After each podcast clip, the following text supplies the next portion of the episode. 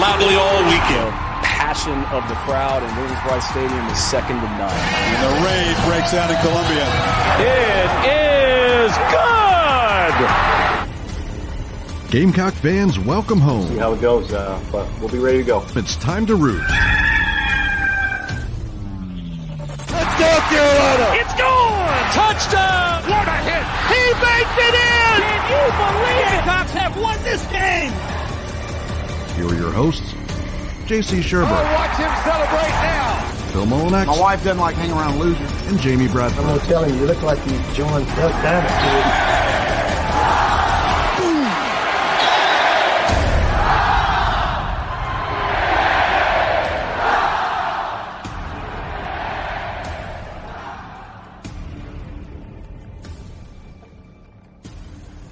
All right, greetings and good morning. Welcome aboard, welcome home, and welcome to football season. Inside the Gamecocks, the show live from the Signorama Studios and built by the Barn Co. The barndominiumco.com. That dream home can be built for as low as $160 per square foot. All you got to do is head to the barndominiumco.com if you live in the Carolinas and Georgia or in Tennessee. Signorama is the preferred sign partner of Gamecock Athletics, and we are thrilled to be partnered with Matt Vaughn and his team.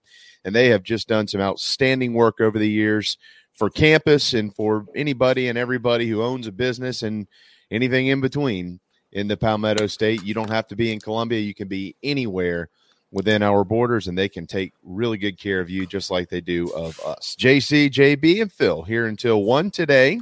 We'll be joined in about 20, or excuse me, about 30 minutes by John Whittle of the bigspur.com. We'll get his update from the scrimmage this weekend, Carolina's final scrimmage in the preseason. Looking forward to that. And then coming up at noon, talking ball with the great Pat DiMarco as well, right here on our program. Carolina finally got that defensive end transfer commitment this weekend. So all of those uh, who hop on and off the message boards every day and like to joke about it and think that people like JC have been lying for five months, you got proved wrong. Carolina is deeper, and South Carolina is better with Drew. Oh shoot, JC, how do you say it?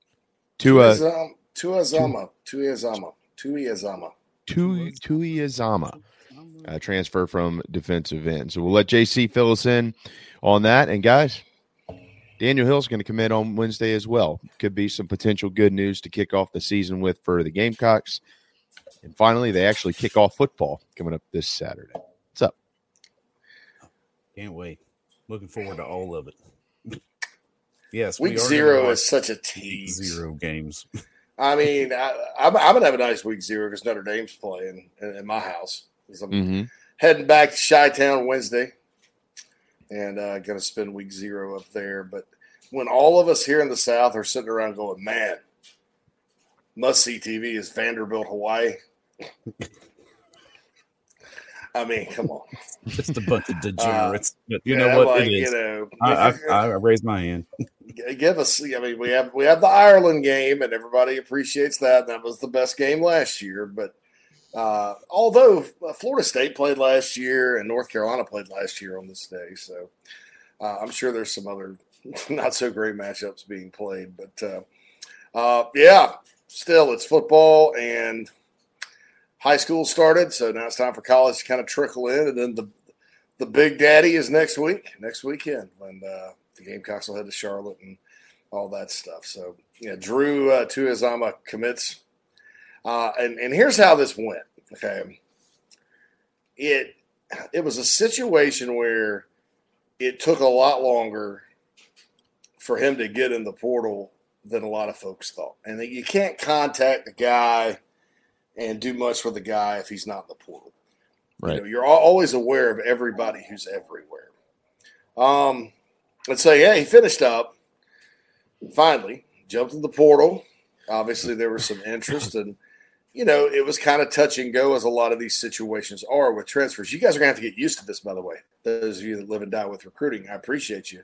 I wouldn't have a job or a career if you didn't care. But you're going to have to start understanding that these things are not all black and white. These things change sometimes by the minute with NIL and the portal and all that good stuff. And quite frankly, it's bad for the program in some cases, the more you guys know. And I'm sorry, uh, it is my job on the Big Spur and here to bring you as much knowledge and insight and inside information as I possibly can. But you're not entitled to 100 percent of it, not at the not at the, the cost of the program. And it was very disappointing because I've kept my mouth shut about this guy, about kind of knowing that if if then you know if he got in, then Carolina probably have an interest in him. The day he gets to the portal, all these random people start tweeting at him and talking to him and stuff. So I don't know. Uh, we talked about leaks last week, so I'm not going to go into it this week. But uh, that's just uh, just from everybody I've talked to in the building. They're kind of they're like, man, this could hurt us. Luckily, yeah. it didn't this time. So so so that, I'm just telling you guys that I love all y'all, and I'll tell you as much as I know that I can.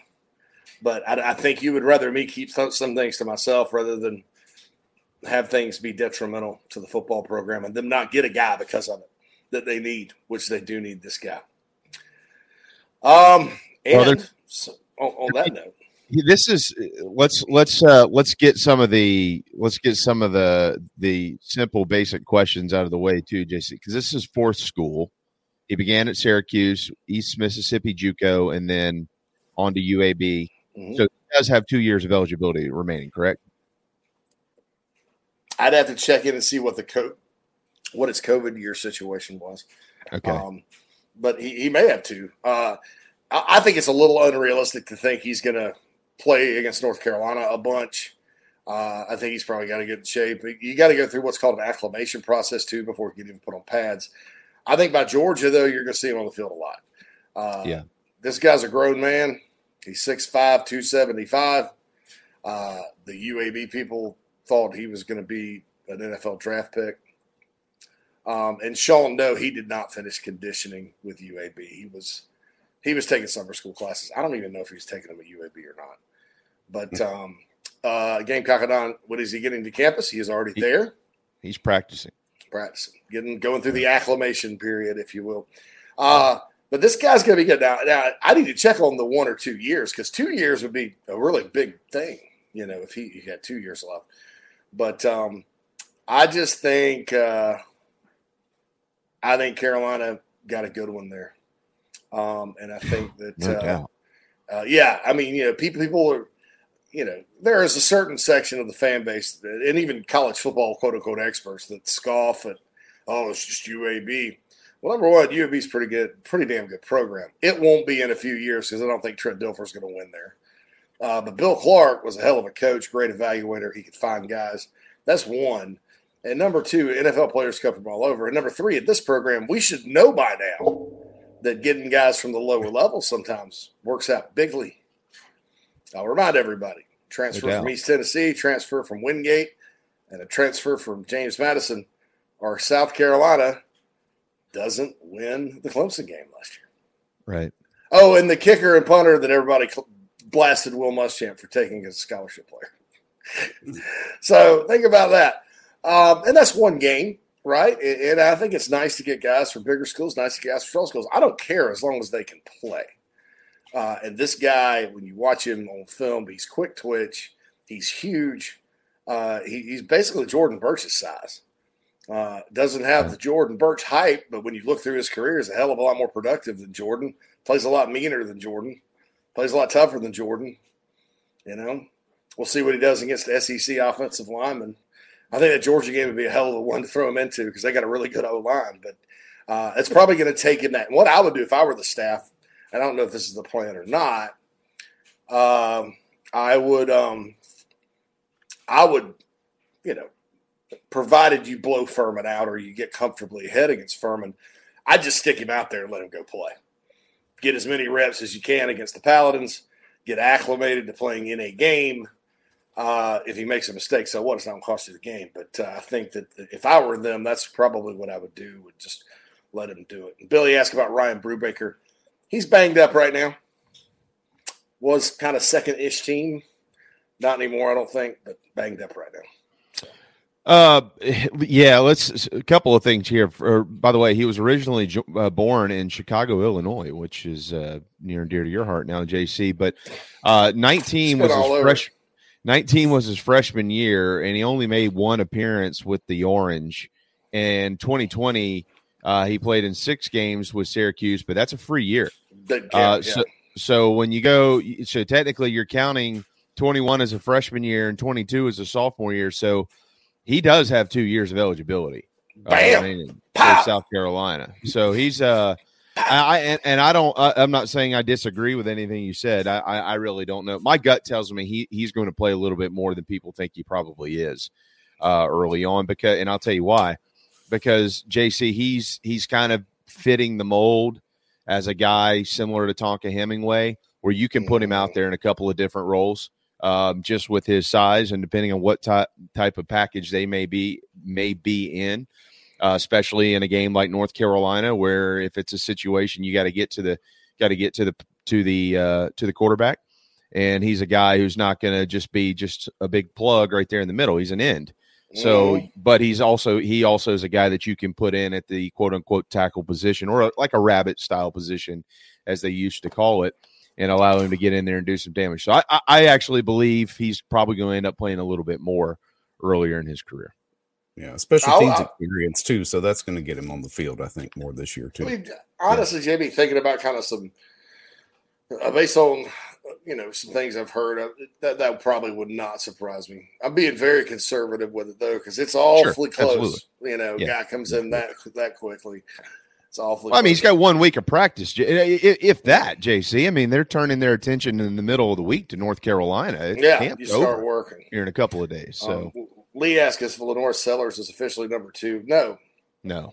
and that was never the case. I know Brad tweeted he ran with the twos. He ran with the twos, but he didn't wasn't number one with the twos. Now, if something happened to Spencer Rattler, I think I'd I'd be awfully hard pressed to think that LaNorris wouldn't at least play, because the quote I got about LaNorris Sellers this weekend, it looks like a lot of other people did too, was high high praise from a person that does not give it easily. and um, yeah, I'm not going to try to run. This is Spencer Rattler's team. This is Spencer Rattler's year. Okay, I don't want to run the LaNorris hype train all that much, but I mean, my God, you keep hearing it over and over and over and over and over. It must be true. I mean, uh, I saw the one clip for whatever that's worth, where he steps up in the pocket. See, quarterbacks sometimes, guys, especially athletic ones, they don't step up in the pocket like that. That's hard to teach them to do. hmm And in that one clip, I don't know if he does it every play. That one clip, my man literally stepped up in the pocket and fired a dime, dime down the field. The guy dropped it, or the DB made a good play, whatever. But that that pass should have never even been close to on the money. Right. So, you know, so that's it. KFC asked, "Who doesn't giveth the high praise?" Don't ask me that question. I'm not going to tell you my sources. Come on, K, you know better, buddy. Know Uh, better. Yeah. But yeah, uh, Luke getting reps at wide receiver, probably a little bit. Probably playing Luke because Luke Luke wants to play, you know, and Luke's good. And Luke can play quarter. And Luke, I, I'd have probably, I'd be shocked if Luke was not. If something happened to Spencer, God bless it for God. Where Gamecocks are cursed if that happens. But I don't think LaNorris Sellers takes the first snap. I think it's definitely Luke Doty. You know, but Oh, I do too. in time. You know, you get through that one game, you get to the next week. I don't know. I can't say that for sure. But, you know, if you look down the road and you think, well, in a hypothetical Tanner Bailey, LaNorris Sellers, Luke Doty, Dante Reno battle, you know, would you would you think the odds are higher that LaNorris wins? And if you do think that, uh, yeah, why not rep Luke just in case someplace else? Because I Lord of LaNorris isn't moving. He's a quarterback. Well, they've got they've got a, an incredible group, and and we know that the the, the I've seen. competition. Yeah, it's good. It's good, and they're being well coached. And uh, you know, you, when you've got talent and that that talent is well coached, you know, a lot of good things can happen. And as it was pointed out last week by Perry Orth, and I think it's a it's a brilliant observation. This has happened around here a lot for a long time, and we could sit here for 20 minutes and probably name every single one of them. Star quarterback comes to South Carolina, and everybody can't wait to throw him in there as the savior of the program, and it doesn't work out. Uh, or it doesn't work out like everybody thought it would, or it takes some time to actually maybe work out a little bit more than it initially did, you know, and you're not in a situation like that. You've got Spencer Rattler, and uh, quite frankly, if you had to make a depth chart today and everybody's healthy, Spencer Rattler is not only number one, he's the second string, he's the third string, and then somebody else is in there as the fourth string. I mean, he's he's that talented and that ready to go. Um, so you know, I it's you know, Phil, I I I push the pause button on a lot of these conversations. Everybody just can't wait to anoint the next guy. Uh, I'll, I'll allow that guy to anoint himself when he's ready if that makes sense, because um, we, we've just, I mean, Ryan Hilinski was supposed to save the year. There wasn't one human. And if you say that you questioned him, you are lying. Don't lie. There isn't one human in this fan base when a guy named Ryan Hilinski committed that didn't want to see him day one and thought he was going to be the future of the program and the whole nine yards. Same thing with Jake Bentley. Same thing with Stephen Garcia. Same thing with Chris Smelley. I mean, we could keep going on and on and on. Nobody ever thought that about Connor Shaw. Everybody liked him. Nobody thought he was going to be the savior of the program.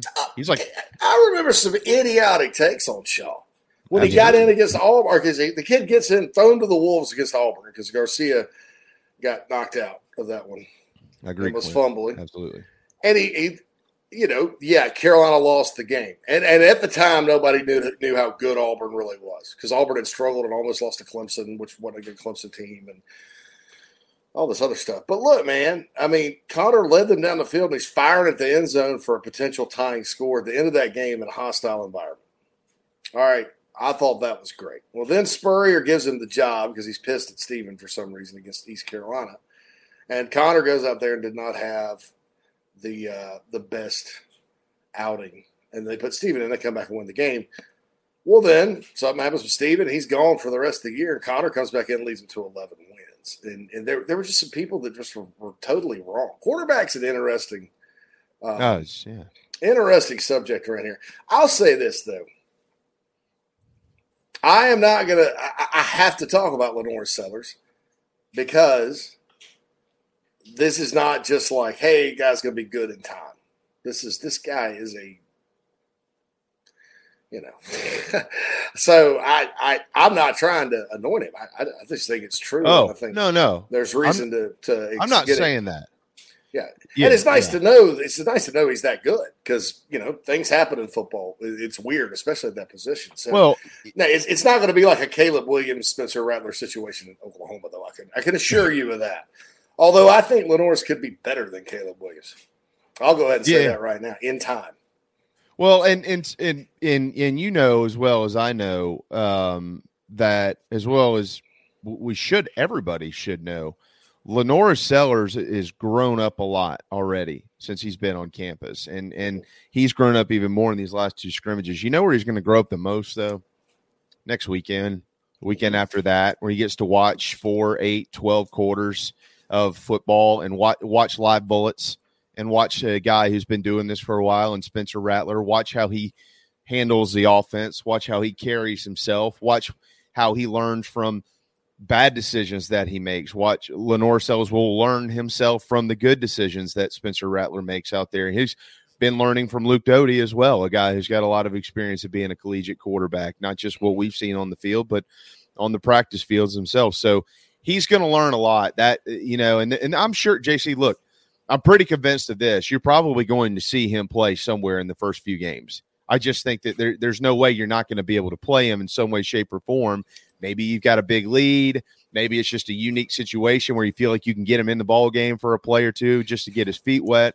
You're you, you kind of need to. I don't know where that's going to be. I have no idea what Shane Beamer and their plans are, but but I also know this: as the game has slowed down for him, and that's when you that's when it that's when you speed up when the game slows down in any sport. Uh, it's going to crank right back up when they kick it off next week. It's going to be really fast for him out there just watching from the Mhm. sidelines, and then it'll slow down again. So it's it's it's obviously a wonderful, wonderful attribute for this football team to have a, a kid as talented as him to be able to grow into his position at this level. Also, I'll say this: that that daggum pl- I laughed because I I went off on the play call last year a lot, uh, but that uh, where they ran the carry on straight up the middle. Yeah, I'd take my chances with this cat straight up the middle. yeah. I mean, as long as he doesn't turn the ball over, which I, from what we heard, he Yeah, doesn't. So yeah, I mean, I, I. I'd, I'd, I'd take that. So, uh, and yeah, UTEP Tony more tempo on offense, absolutely. In fact, it may be a little. It, it may look a lot faster. It's going to look a lot faster, regardless. Because I mean, I think a tortoise race would look faster than the operational tempo of the offense last year. But uh, for the most part, but uh, you know, I think that uh, you know, I think we'll see what happens with that. Yeah, it's uh it's a and and look, you know, we've heard we've heard tempo around here for there's a difference in tempo and, and knowing what you're doing and tempo and not knowing what you're doing. Um Mm. at least at least as it is today, the understanding that I'm not going to speak for JC, I'm not going to speak for Phil, I'm not going to speak for anybody the Big Spur. I'm just going to speak for myself. Then my understanding is uh they they they have a pretty good grasp of what they're doing out there. And um and so I, I hope we get to see that next week. I, I before we get to break uh, here in just a second, I, I did see one uh, question, and I want to make sure that um, that we we answer it if we can. There it is, Trey. Hey Trey, hope you're having a wonderful start to your Monday. Um, he asked if we could put something into perspective. I've seen when we've had preseason injuries, it's been blamed on conditioning. Is that under conditioning or over conditioning? So uh, the first thing, I, and uh, Trey, I'm not, uh, I'm not throwing hammers at you. Just hang, hang with me here. The first question I would ask is, who blamed it on conditioning? Who was that? Was it a fan? You know, was it a was it a keyboard warrior? Was it the head coach? You know, who was it? Um, the second thing is really neither. It's it's more. It's not necessarily under or over conditioning. It's more along the lines that um, things happen when you're pushing your body to do something that is hard to do, and uh, and just some sometimes you got and you got all kinds of injuries. Now we had a what was it, guys? Three years ago or four years ago around here, when there was just a lot of soft tissue injuries. That was a training problem. What was it specifically? I'm not exactly No sure. Yeah. but it, but that's a train when you got that many soft tissue issues you, you've got an issue somewhere in how you're training your program so they went and fixed that but when you've got a lot of um, you know you, you you bum an ankle or you or you do something to your knee or whatever a lot of that stuff's just going to happen so maybe a little bit more into context if you don't mind um, but I, I I don't necessarily think it's under conditioning or over conditioning uh, just things are a little bit different for pretty much anybody and everybody on the t- in the in the locker room. Yeah, and look, I, I'll be honest. There's a lot of guys that missed with bumps and bruises on Saturday. Don't get me wrong. Am I concerned? Sort of, but then uh, you know, another uh, aspect of it is uh, I think Shane Beamer and his staff know good and well, like every staff that's been successful here, that the difference between South Carolina and some of the upper echelon teams in the SEC many times is depth. Uh, Mm, Steve yeah. Spurrier, I mean, one of his assistants told me, like, he knew they could not, he hated, he despised injuries. He got accused of being soft. But last time I checked, his teams were twice as physical as Muschamps for the most part. Yeah. I mean, on defense, especially. And if they had to go out in shorts on Tuesday, so be it. They'd play backyard football the whole week and be healthy and rested and ready to go. Because, you know, your top 44 or top 22, whatever, whatever, 25 to 30, I guess. Yeah. Pretty similar. But, I mean, and, and look, people want to know how Will Muschamp lost football games. How many times did he ever have his whole football team healthy? Never. Seems rare. Same Yeah. way at Florida. I mean, so you've got to stay healthy here, and I think Beamer knows that. So my hope is some of these guys that have missed time, it's all precautionary, and I think that happened last year. I think everybody was like, "Ah, these guys aren't going to be good to go," and then by the time they played Georgia State, it was like three guys, and we knew they'd be out.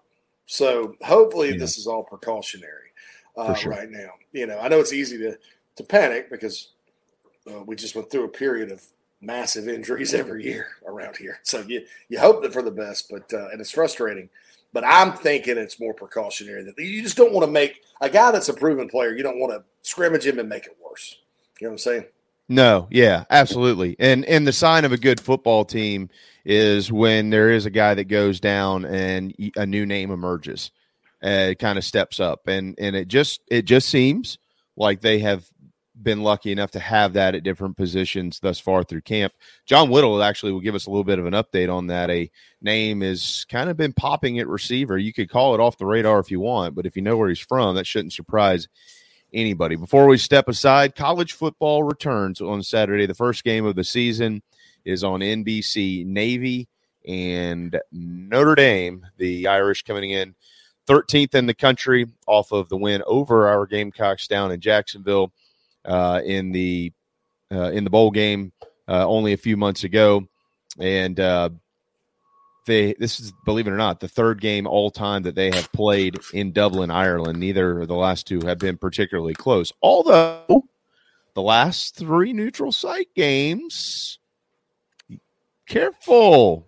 Two of those three divide, decided by three points or less in favor of the Irish. So who knows? Maybe Navy can show up and do something fun across the uh, across the pond. UTEP at Jacksonville State. Actually, a couple of uh, opponents on South Carolina's schedule this year are also playing on Saturday. Jacksonville State hosts UTEP at five thirty on the CBS Sports Network, and then of course on the SEC Network seven thirty Saturday night. Vandy and Hawaii. Man, God bless Hawaii. Those guys are dealing with a lot of stuff right now, but they're making the trip to Nashville for the ball game. The only other top twenty-five uh, uh program that's going to be uh, playing this weekend on the Pac 12 network, if that even still exists, 8 o'clock Saturday night, San Jose State at Southern Cal. So if you want to tune in and try to get a glimpse of Marshawn Lloyd, it's on the Pac 12 network. There's your chance. It is. God, you can't even stream it. Where do you find the Pac 12 network? You don't. yeah, I don't know. It's buried in a. It's, you go to the end of the rainbow, and then you yeah. find it buried beneath the, the treasure. It's That's where somewhere. you find the Pac-12 network. Yeah, Listen, I'd be happy to stream them here. They'd, they'd, get more viewership probably than they would otherwise. They yeah, I, I, yeah, I, bet if they put the Pac-12 network in the set, we'd all watch it. We're like, hey, we're going to go watch Oregon State and Washington State. How about the, that? The Pac-4 on the uh, Pac-4 as part of the Chief Sports Network. All right, we got to go because John Whittle he gets angry when we're late, so we'll hit a timeout. Uh, the big man for the big spur inside the Gamecocks. The show built by the Barndo Co. We'll be right back. Hey everybody, this is Mo Copper from Carolina Football. The show is painted garden and black every day by a couple of painters.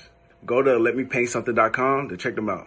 Go Cox. 10% off for military repeat customers or mention the show.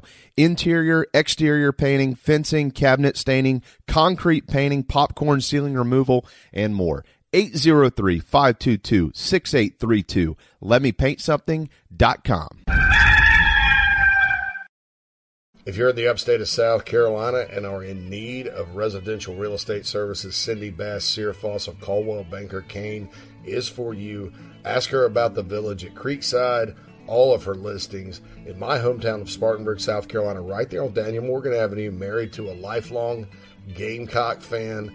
And many of our listeners have already bought homes from her and been 100% satisfied with the detail and care she uses. Cindy Searfoss, 864 414 5271, Coldwell Banker Caine in the upstate for your real estate needs. Building your dream home is often just that a dream, and sometimes a nightmare. But at the Barndo Company, they commit to quality and build without sacrifice. Customization, open floor plans, limitless flooring options, maintenance free and easy insulation perks, and affordability are just a few reasons why they've been named one of the best builders in the U.S. Believe in your dreams. Visit thebarndominiumco.com. That's thebarndominiumco.com. The Barndo Company Gamecock owned, Gamecock operated. The preferred sign partner of Gamecock Athletics is Signorama Columbia, and they should be yours too. A full service sign company that handles design, production, install, and service, Signorama Columbia has helped to bring to life the perfect vision for so many all across South Carolina. Owned and operated by proud Gamecock alumni, they can handle all types of signage, including interior and exterior, vehicle graphics, and more. Go to Signorama.com and find the West Columbia location or call them at 803 407 9284. Bring your brand to life with Signorama Columbia, and go Gamecocks!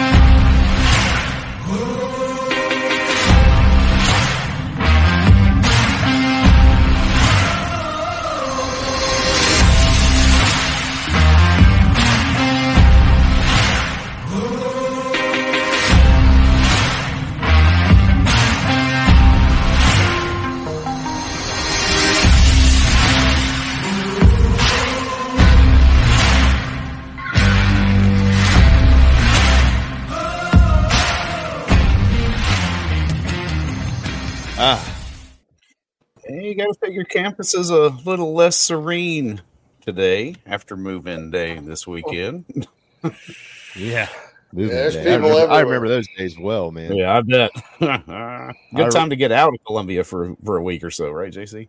But, well, good, good thing I went was out this weekend. I got I got back into Columbia and uh, going down 26 from the upstate. There's a line of cars heading back. A lot of mommies and daddies Mhm. with tissues because they dropped their babies off at school. So, Yeah. uh, but man, there's stuff everywhere, like boxes and people walking up hills with that are about like in shape like me, worried about them, you know, because they got too much. Oh, dads, you know. Oh. There's probably a lot of Doan's back pills being taken yesterday. Forgot my But, back um, pills. Yeah, hey, hey, here's a here, here's a shocker for you too, because I, I live down in Five Points. Somebody stole my parking space yesterday. Yeah, well, it's not Columbia without that, right? That's right. Some jerk was in my space, and uh, lucky I went downstairs to kind of get my dinner order, and he was in his old truck moving. So I pulled my car back out there. Yeah, Didn't you, have him towed though. He's some kid, so you Ron Jerry'd him, didn't you? You gave him the business. gave him the business. Not a point. John Whittle joining us at 11:33 here to kick off the final week of the summer without Gamecock football playing a football game. John, it's almost arrived and glad to have you certainly and I know that you're ready to actually be able to report on, you know, what happens in a game as opposed to practice and pretty much anything and everything else that people could come up with it seems to be off the wall, but they did scrimmage for the final time on Saturday night at Williams Bryce, kind of trying to mimic uh, Bank of America Stadium coming up next weekend. What'd you learn from that scrimmage? Well, to, to your to your point, we're ready to talk football, but there's about an eight page thread on the bigspur.com right now discussing the uh, polo, the new sideline polos, uh, and so Naturally. I, I I think that's a, a, a telltale sign that we're getting close to, to football season. But I got yeah, caught up in that earlier, John. I couldn't believe it. I was I got three pages in. I was ashamed of myself. Well, if there's one guy that I, I think I locked it. Maybe John unlocked it, and that's fine too. Because one guy literally was sitting there with such disdain for the guy. Maybe you like the maybe you like the rowback. Maybe you don't. I don't give a flip what you wear. Okay, but he's just like this is just terrible stuff. And obviously, anybody that buys it just has too much money. It's too much money. More money. Oh, blah, blah. I'm like, dude, that's that's why are you that fired up about someone else's clothing choice? I hated Tommy Hilfiger when I was in high school, right? I, I didn't like attack people for it. It's just not for me. What were you? Were you a JNCOs guy, JC? I, I was in the nineties, brother. I wore je- uh, baggy jeans and flannel. Not in the summer though. I, I wasn't that hardcore. I would I would actually break out the khaki shorts and a nice polo. So I looked like a hippie during the winter and a prep Wow. during the summer. I was like a I was like a hip a hippie prepper type of uh, dresser. So, John, what'd you learn from the scrimmage on Saturday night? Sorry about that. Uh, well, it, it, it, it sounded like a, a, a pretty decent day for the offense. Most of the notes I got were, were, were from the offensive side, and and uh, they, they worked at a pretty quick tempo, and, and Spencer Rattler was getting the ball out really quickly. Um, so that's that's obviously a good sign. He's played with a lot of confidence this this preseason, and and uh, certainly seems geared up and, and ready to roll. He he seems to be playing playing really well right now. So, um, you know that I it sounded like um, the offense ran a lot better when either Dakereon Joyner or Juju McDowell were, were in there running back. Those two guys seem to be be uh, the the top two guys um, i- i- i- running back in, in that order. And you know, I, they're still experimenting a little bit with, with the offensive line, playing some guys at some different spots, uh, some different combinations here and there. So you know, I think it's uh, I, I think it has has uh, been a productive and good learning experience for the coaches uh, as far as their offensive line goes. But there was a little different combination this weekend with Sidney Fugar starting at, at left tackle and Jackson Hughes starting at right tackle, and uh, Jakai Moore was in there at left guard. So. Um, you know they're they're doing a couple different things, and and uh, you know I, I think they'll probably start to settle on on what the starting O line for for UNC looks like here in the next few days. Guys, we go back a few months and we've had this conversation uh, that they didn't bring Fugar's been on the radar. Gargiulo is a starter. I'll just say that. I'm, I know y'all said it. He's starting. Um, Fugar's been on the radar as a potential starter. But they didn't bring in uh, Nye Manziel and Jackson Hughes to just loaf around and play on the scout team. And I was told that in June, and I know y'all heard way more than I've heard. Um, and so it, it, it's interesting. I was talking to Preston about that this morning on 107.5 the game, and the general progression, I think, guys, is that you want to see the offensive line behind earlier in camp and then kind of catching up later in camp. And it seems like that that's happened, but it happened with changes, and Jackson Hughes is one of those changes. So, but collectively, between both of you, JC and John, is there a is there a in your mind a better than average possibility that three transfers are starting on this offensive line in game one? Yeah, I mean, I, I certainly think so. I, I certainly think so. I, I, think two is probably a pretty safe bet. I, I think either either uh, I mean Gargiulo is going to be in there, and I think either Hughes or Fugar will end up winning one of the two two tackle spots, but but maybe both. I mean, Ja'Kai Moore is still going to going to have a say out there for sure. Uh, and and, yeah. and as far as what's going on, you know, Tre Jones on the on the interior guard may may bump more back out to uh, to left tackle. So so we'll see. But I, I think at least two, and, and a, a, very good possibility at three. I don't know how JC feels about it, but that's kind of what I've I've got right now. I'm with you, and it's interesting because Jackson Hughes wasn't. He was coming off an off-season surgery. It didn't necessarily go full speed first couple of weeks, and then pow. He he's, did uh, Saturday. He's number one. You know, uh, Casey Henry actually walked out there with Fugar uh, the other day, according to one of Hale's practice reports. First, so uh, that's good. That that was music to my ears because I still think Casey Henry is going to be really good. It's just been health. But uh, mm-hmm. here's the thing about Ja'Kai Moore too that I, I believe Ja'Kai is a capable offensive tackle at this level. He is a very very good offensive guard at this level.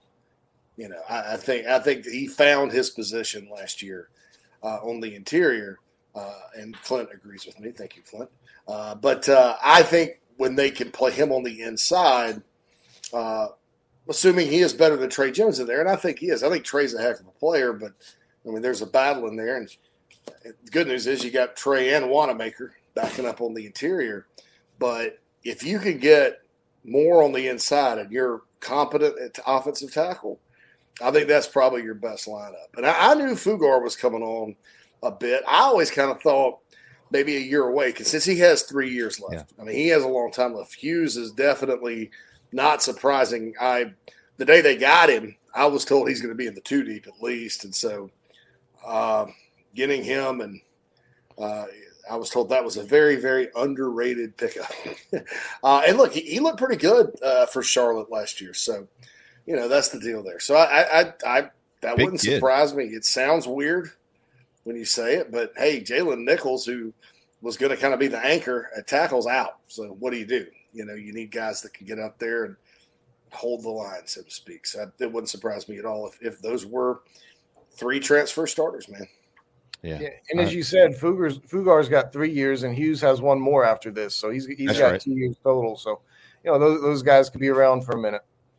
Yeah, right. and that's good because they'll, they'll have to hold off Ja'Kai or Josiah Thompson and Cam Pringle next year. yeah, that, Cam Pringle's pictures from his dang scrimmage. My God, he's he's it's yeah. Those guys are yeah. yeah. All right, uh, John uh, Spencer Rattler. The word is he he looks good, but I keep hearing the word comfortable. What does that mean? It means he's seeing the field well. It, means he know he's no he, he can play fast, knows where he's going with the football. Uh, he's he's just seeing things. Um, you know that's those were part of the problems early on last year. You know, I, I mean, I think he even I think he even mentioned in a press conference that he that there were times where he wasn't seeing things. And you know, the Arkansas game comes to mind. Like he made some great throws, he made some bad throws. Uh, so you know, I, I think that's the difference now as opposed to, to this time last year. You know, I, I, think he settled in and got comfortable as some things got changed at the end of last season. But you know, I, I think he just feels good and and and uh, is seeing things really well right now uh, Dowell Loggins and his offense. Have you learned anything more about that as we because they're about to turn the page into game prep, probably middle of the week, John? I would imagine Wednesday or so after Shane's press conference on Tuesday. What have you learned about his offense? And overall the chemistry that it's provided uh, in the uh, in the locker room. Well, they they've moved pretty quick in, in practices and and uh, in, in the scrimmage on Saturday as well. Saturday night they they uh, they were up tempo a, a pretty good bit. Now, what what does that mean in terms of what it's going to look like on a Saturday?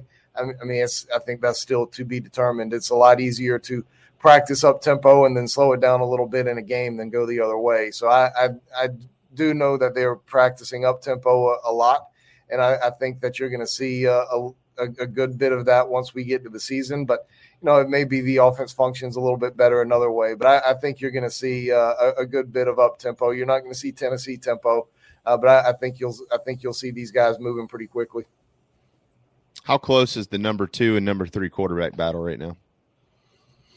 I'd say really close, really really close. Uh, Luke Doty's the number two guy right right now. He went out there with he was the first guy to run with the twos on on Saturday. Uh, LaNorris Sellers got some run with the with the second team offense though. Um, so, uh, and and from what I understand, he was he was a little bit better uh, than than Doty the other day. So. Um, we'll we'll see how it evolves. You know, if, if something happens with Spencer on against North Carolina, I feel pretty confident that that Luke Doty will be the first guy out there you know that's as, as, we sit here on on august 21st now we may be saying something different on october 21st or maybe even september 21st but but I, it's a it's a really it's a really tight battle right now between those two guys. And and uh, you know it's been good. It's been good. Doty's Doty's played pretty well and Norris has, has shown his his uh, his traits and, and his skill set and he's been incredible. So uh, you know I, I think the uh, quarterback position is in good hands uh, at the wide receiver position. It's that group keeps getting deeper and deeper. John, what's going on out there? Who's popping? Yeah, it, it certainly sounds that way. I mean, we know who we know who uh, the main guys are, but then you know, past your Juice Wells and, and your Ahmarean Browns and your Xavier Legettes, like O'Mega Blake has had had a really good camp. Elijah Caldwell, a true freshman who came in this summer, has had a really good camp. Uh, both of those guys have been good. Tyshawn Russell was actually mentioned to me as having a, a, a really good scrimmage. So, you know, I, I, think he's still a little bit too far behind on, on some of those other guys, but may, maybe who knows? Yeah, I, I don't think he'll be out there in that top six against North Carolina. But you know, as as things evolve over the course of the season, we'll see how that plays out. But but he had a good scrimmage the other day. Um, but but yeah, it, it, as you mentioned, the more time goes on, the more you hear about another receiver here and there, and and uh, that's that's only good news. Does does that mean that Justin Stepp knows how to recruit? I'm just curious. Are we still are we still questioning that because other guys? Not everybody. yeah, I, I, need to go consult the message borders. okay, all right. I just wanted to make sure that what's going on. Take a vote. Be clear. Keyboard I, Warriors will have you a good answer on that. I'm sure. Uh, everybody does, though. On a serious note, want to know if there are any updates to um, some of the more popular names in the program. Juice Wells, Nyck Harbor, of course, come to mind. Anything there? Uh, from what I understand, neither one of those guys scrimmage on uh, on, on Saturday. Um, I was also told those guys, along with Pup Howard, will be ready to go uh, for the opening weekend against North Carolina. You know, I always try to say, you know, way to go, John. You did it. Yeah, there. I, well, I always try to say that when it comes to injuries here, I, I'm never fully confident. In, Don't say it. In the word coming out, but um, I, am not. I'm not ruling anybody out, but I'm certainly not betting the house that that anybody's definitely in either. Oh, son of a! You screwed it up, man. We had you teed up to be the hero of the week for Carolina. I can't do it. I can't be the hero. Not this week. Uh, collect. I'll let you and JC have this conversation here. Um, you know, I I think. Uh, Is it about Alanis Morissette songs? It could be. Do we need yeah. to make it about that? We could do that. I think Taylor Swift needs to cover Alanis Morissette's "Jagged Little Pill" start to. I never understood half the words she said in her songs, though. I guess if I went back and listened, I'd probably know now. But, uh, you know, you're an Eric Church fan. Well, yeah, I'm a Chief guy. Eric Church is like you start off with something kind of personal, then there's a mm-hmm. line you can't understand, and then there's a line like it's the most one of the most American things ever. That's the formula for Chief sauce. Yeah, but I, I understand all the lines. But you understand all the lines. Okay, all right, you're special, man. You're special. so, All right, What's but that topic, JB? honestly, it's on Nyck Harbor. I, I I'm just reading between the lines. I've done zero checking uh, on my end of this, guys. But I think we all knew that it was as talented as he is as an athlete. It was going to take some time to learn how to be a receiver at this level. Um, seems like that's kind of fallen right where we at least maybe thought it would from a developmental standpoint. But uh, although there are, you know, we're going to speculate how. I think everybody's speculating what his impact is going to be on offense. What's his impact on special teams? Because he certainly fits the mold for that.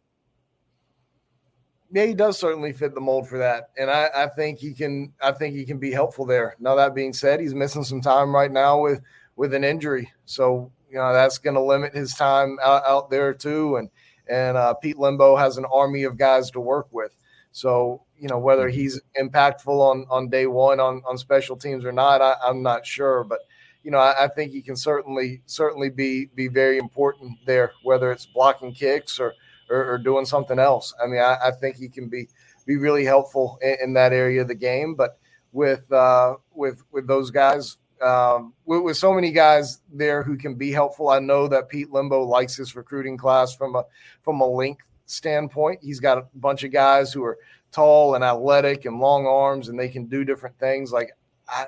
I don't know that they're going to force him out there so quickly. What are you hearing, JC? The only thing I heard, Brad had something said had a long way to go. I didn't. I haven't heard that. I heard he was progressing pretty quickly before he got hurt. So maybe, maybe the injury has sidelined him. It would not surprise me to to, see him not get a snap against North Carolina, especially if it's a close game, given the time he's missed because he's a true freshman. Sure. But I think as the season goes along, you're going to see him more and more. What I will caution everybody for is let's say he does take more time than is needed, or, or not that is needed, than, than what was expected. You give this guy all the time he wants, man. He's Yeah. too big and fast. if, if he takes six games, he takes six games. He takes the whole damn season, he takes the whole damn season. I don't want to hear anything about, oh, he wasn't really a five star. Uh, if the guy, uh, you know, if the guy does not go out and catch 25 passes this year, like I think I mentioned during the show a couple of weeks ago. Um, but I, I, I, I think anytime you have an opener like this, too, you you coaches tend to narrow it a lot. Like some guys that will definitely play later in the year probably won't play against North Carolina just because it's a it's a Power Five ranked football team you're going to play, uh, and so you kind of rely on your experience with that. But you know that that's kind of my take on it. I uh, if if he does have a long way to go, quote unquote, I think it's it's more the missed time than any kind of skill set issue or something like that. Or hell, maybe he had a bad practice before he you know got hurt. But I, I think the injury is what's keeping him probably from getting the reps needed to be ready to go and, and part of that big rotation against North Carolina. On the other side of it, Omega Blake has has come on. Yeah. Omega Omega's doing some big things. So, John, what what have you heard about Omega? Yeah, and I, I mean, I think it. I think the uh, point needs to be made that you know he was a summer enrollee. Talking about Harbor. Uh, Oh, yeah, yeah. Enrollee. I mean, if you were here in January and been through this a little bit, then you know it may be a little bit different story. But you know, he's missed. He he missed at least from Thursday on uh, of, of of camp. So he's he's missing the end of camp. He's he misses scrimmage. Um, he's going to miss part of, uh, of of North Carolina game prep.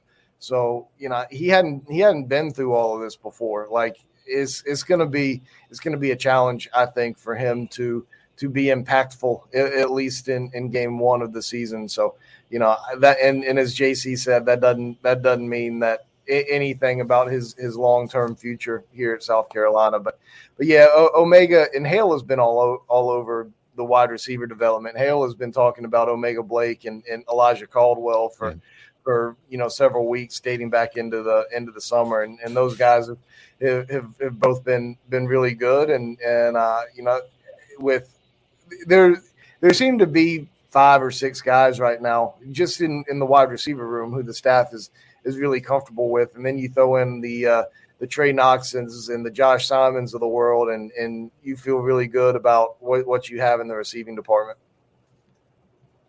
Trey Knox is healthy.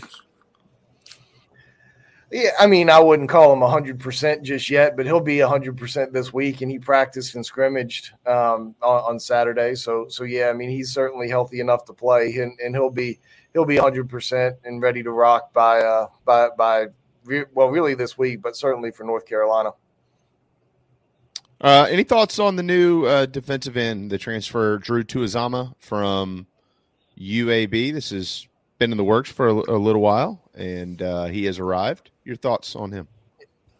Yeah, well, JC certainly knows much more about him than I do, but I I can tell by looking at his bio that he's a freaking monster. And he's 6'7", 275. Come on. like, you want that guy being first off the bus, right? So, yeah, that's right. Yeah, yeah so, he could. yeah, I would. I mean, that's that's a uh, that's a have Clifton Geathers type of type of body out there. That's so, true. That's we'll, point. Maybe we can see some of those long arms knock down some passes, or, or just reach over the offensive tackle and grab the quarterback. I mean, I, I, I don't know. It's way too premature to have a conversation like this. I haven't played a daggum game yet. But John, I mean, when you actually when you actually piece together what they have brought in at the end position, this young man, Jatius Geer, uh, transfer from South Carolina, but of course transferred from Syracuse. Both of these guys at one point in time played for Syracuse, which is interesting. Um, Desmond Umeozulu, uh, although he is a freshman, you you kind of add those guys to the mix with Jordan Strachan's health. You know, it's a, it will be an interesting conversation to have down the road, maybe in a couple of months, about whether this group actually ended up being a little bit better than the group they had last year with Jordan Strawn and Jordan Burch and Gilbert Edmond, who came along very nicely, and all those guys. Yeah, I mean, a couple of those guys were, were okay players last year, but I don't think that any of us would sit here and, and call that position a strength. So, um, you know, you lost a couple of guys to some big name programs, and you know maybe it'll be addition by subtraction, just getting some new blood in there with some new guys who can do some different things. And and uh, you know, as you mentioned, that those guys have some different skill sets as well. So, you know, and if if you don't like what you see out there, you can always slide Tonka Hemingway out there some too. So you know they've they've got some options and, and different things that they can do to be uh, be productive and successful uh, Elijah Davis could also possibly be that type of guy as well. Sure, to slide outside. By the way, Brian Thomas is he not sneaking up on y'all? He's a guy that I just I continue to hear good things about. Really good. Yeah, he was he was in the second second group the other day uh, at open yeah. practice, I believe. So yeah, I mean he's he's doing some things too. That dude can get at the quarterback, man. He's a uh, yeah. he's a natural pass rusher. So you can you can run rabbits packages now if you yeah. have a 260 pound, 280 pound DN, you can slide inside, all this good stuff. So it's uh, it's um, and look, here, here's here's something that should excite people too. Let, us say, let's say comes back next year because he does have another year. You're only losing Jordan Strachan and Tyree Johnson out of that room, mm-hmm. and you're replacing him with Dylan Stewart and whoever else you get. But uh, Dylan Stewart's sort of one of those freshmen that I don't think we're going to be talking about. Oh, he just needs time, maybe. But he looks. The book on him is he's extremely polished and can step on and play college football right now. So, uh, hey, this is the, the present and future. Things are looking up, right? Things are looking up. Yeah. I think a lot of what's going on and what we're hearing is about offense coming out of camp and you know all the little nuggets about what's going on that side. And there's not been much said about what's happening defensively? Is should we read anything into that? I mean, that's a fair question, and and I'm not real sure how to answer it because most of my nuggets have been on the offensive side of the ball. um, you know, Patrick DiMarco on here this next segment. May, maybe yeah, uh, that's minutes. a good question for Patrick. So, um, you know, I I, I, don't I don't know how to read into that. You know, the, the little tidbits I pick up are, are, typically on the offensive side. I think that's what a lot of folks like to hear about because we've been so so bad of, at, at, offense around here for a long time, almost regardless of sport. So, um, but, but, yeah, so I get get uh get get old DiMarco to, to chime in on that one. Okay, all right, we'll defer No, to the second half on that. No, I, no. uh, James is freaking out now because he asked about the odd defense earlier. I've heard the defense has had a good camp. I have too. The I've heard they've defense had a good camp. normal, and how I look, you know, the two times Carolina's been like really, really bad defensively. Uh, 2014 and 2020. All those camps, I heard offense is going up and down the field. Offense is going to be good. Offense is good. And one of those offenses was record setting. One was Yeah, it was the best in the history of the program. yeah. So 2014. but, but the twenty, you know, uh, the, those The two, those were bad defenses, and so I think, um, awful. I think it's always positive when and the defense, uh, by all accounts, in the first scrimmage was better, and then the offense bounced back. So it's been kind of normal. So, uh, but yeah, don't worry about that. Just because the tidbits have come on offense, I think there's probably, in fairness, a lot more question marks on offense. I mean, who who are we really? All right, so, so maybe like there's a Pup Howard if he was healthy, Debo Williams battle at linebacker. How healthy hmm. is Mo Kaba? You know, Fortune and Dial are starting at corner. You know, DQ and Nick are starting at safety. You know, Boogie and Tonka are going to be your starting D tackles, or Sanders is going to slide in. You know, Strong has had. Yes, I, I think I am calling for and looking for this defense to really maybe take a step forward this year, perhaps a significant one. I hope you're right. I, Yeah. I mean, I do agree with everything you said there. John, we got to let you run on that note. Pat is uh, is due up next, and we're on a tight timeline with him. But uh, next week we'll actually get to talk about a dadgum football game, and we can't wait for that. So, uh, in the meantime, enjoy uh, enjoy the opening weekend of college football. At least it gives us something, and we know uh, you, like the rest of us, are are greatly looking forward to the uh, Hawaii Vanderbilt game. So, Yes, absolutely. Can't wait. Make sure we ask you about Kingston's extension next week because we didn't. Yeah. that. Yeah. yeah, we didn't. We'll bring we'll just bring you back on Friday. Appreciate you guys. Take Thanks, John. There you go. John Whittle with the big spur. Got to go. Pat DiMarco up next, right here on Inside the Gamecocks, the show. The preferred sign partner of Gamecock Athletics is Signorama Columbia, and they should be yours too. A full service sign company that handles design, production, install, and service, Signorama Columbia has helped to bring to life the perfect vision for so many all across South Carolina. Owned and operated by proud Gamecock alumni, they can handle all types of signage, including interior and exterior, vehicle graphics, and more. Go to signorama.com and find the West Columbia location or call them at 803 407 9284. Bring your brand to life with Signorama Columbia and go Gamecocks. Charleston Fitness Equipment is keeping South Carolina in shape. Clients have come from all over the Palmetto State to find that one piece of equipment that they enjoy that keeps them looking and feeling good. Whether it's a home rower, treadmill, elliptical, free weights, a home gym, or something else, Charleston Fitness Equipment keeps the mirror smiling back at you. Get in shape like the Gamecocks do. Visit charlestonfitnessequipment.com. Gamecock owned and operated and proud partners of Inside the Gamecocks, the show. If you're in the real estate market in the low country or even in the Midlands, please contact me, JB, with Coast to Coast Realty SC. You hear me and see me every day here on Inside the Gamecocks, and it would be an honor to earn your business. I've been around real estate my entire life, as it's somewhat of a family business. I work with an elite team of experts from loans to insurance to closing, and they make my clients and my life very easy. It really is elite. Coast to Coast Realty SC.com is where you can find our staff, and you can always reach out to me here as well. Go Gamecocks. Coach O here. And when I'm not eating average jambalaya or celebrating endless summer in Destin, I like to eat pimento cheese straight off the bucket. Mmm. And the only pimento cheese I like to eat is from Nana's Porch. It's award winning, it'll melt in your mouth, it's good on a cracker, it's good in a bowl, it's good on a piece of bread. Also, don't forget Nana's Porch has a hell of a food truck. It's award winning as well, and they're here for all of your catering needs. So get online, nanasporch.com. It's mm-mm good. Coach O signing off. Endless summer, go Tiger. Ladies and gentlemen, here it is.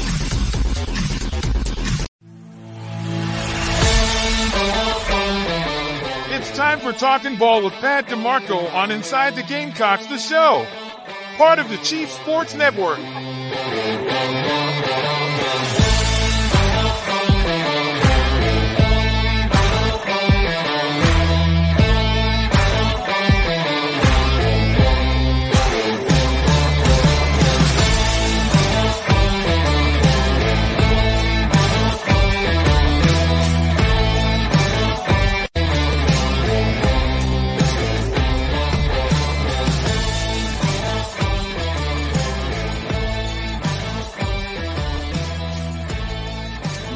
For those of you under a certain age, Pat DiMarco played a position called fullback.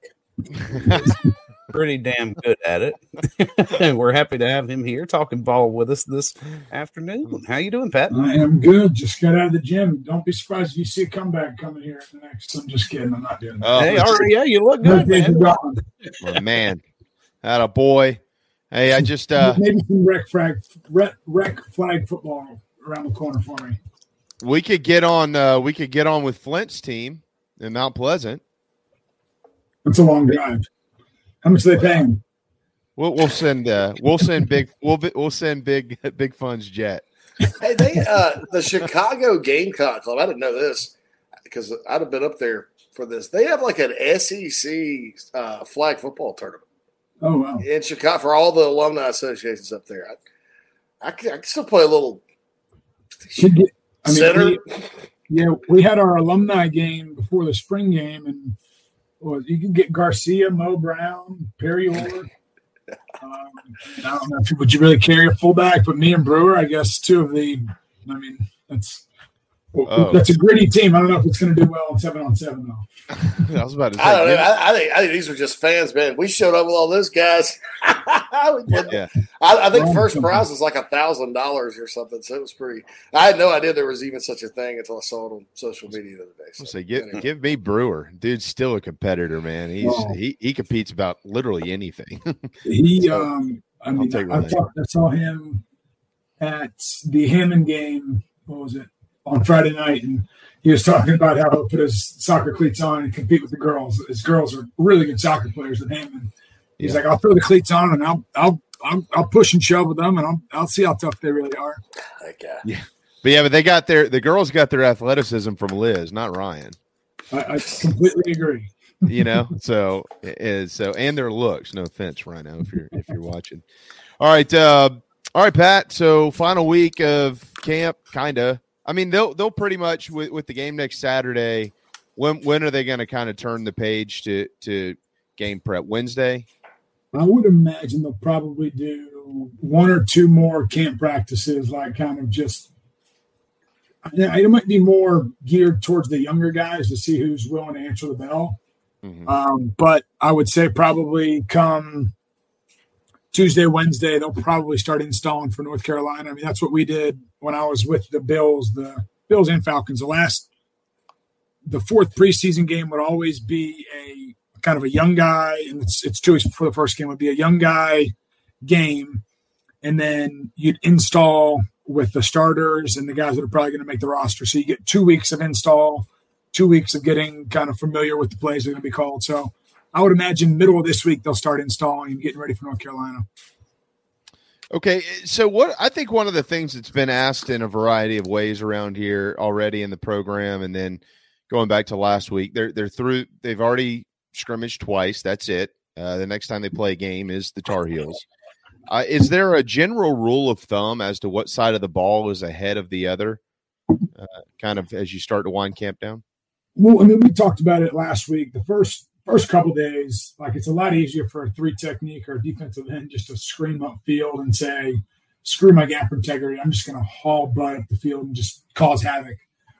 Um, but I think as you get kind of familiar with the guy next to you and familiar with scheme and how the OC is going to call it and how the O line coach wants to block it, depth and timing, quarterback, receiver, I think it starts to the, the playing field's probably evened out by now.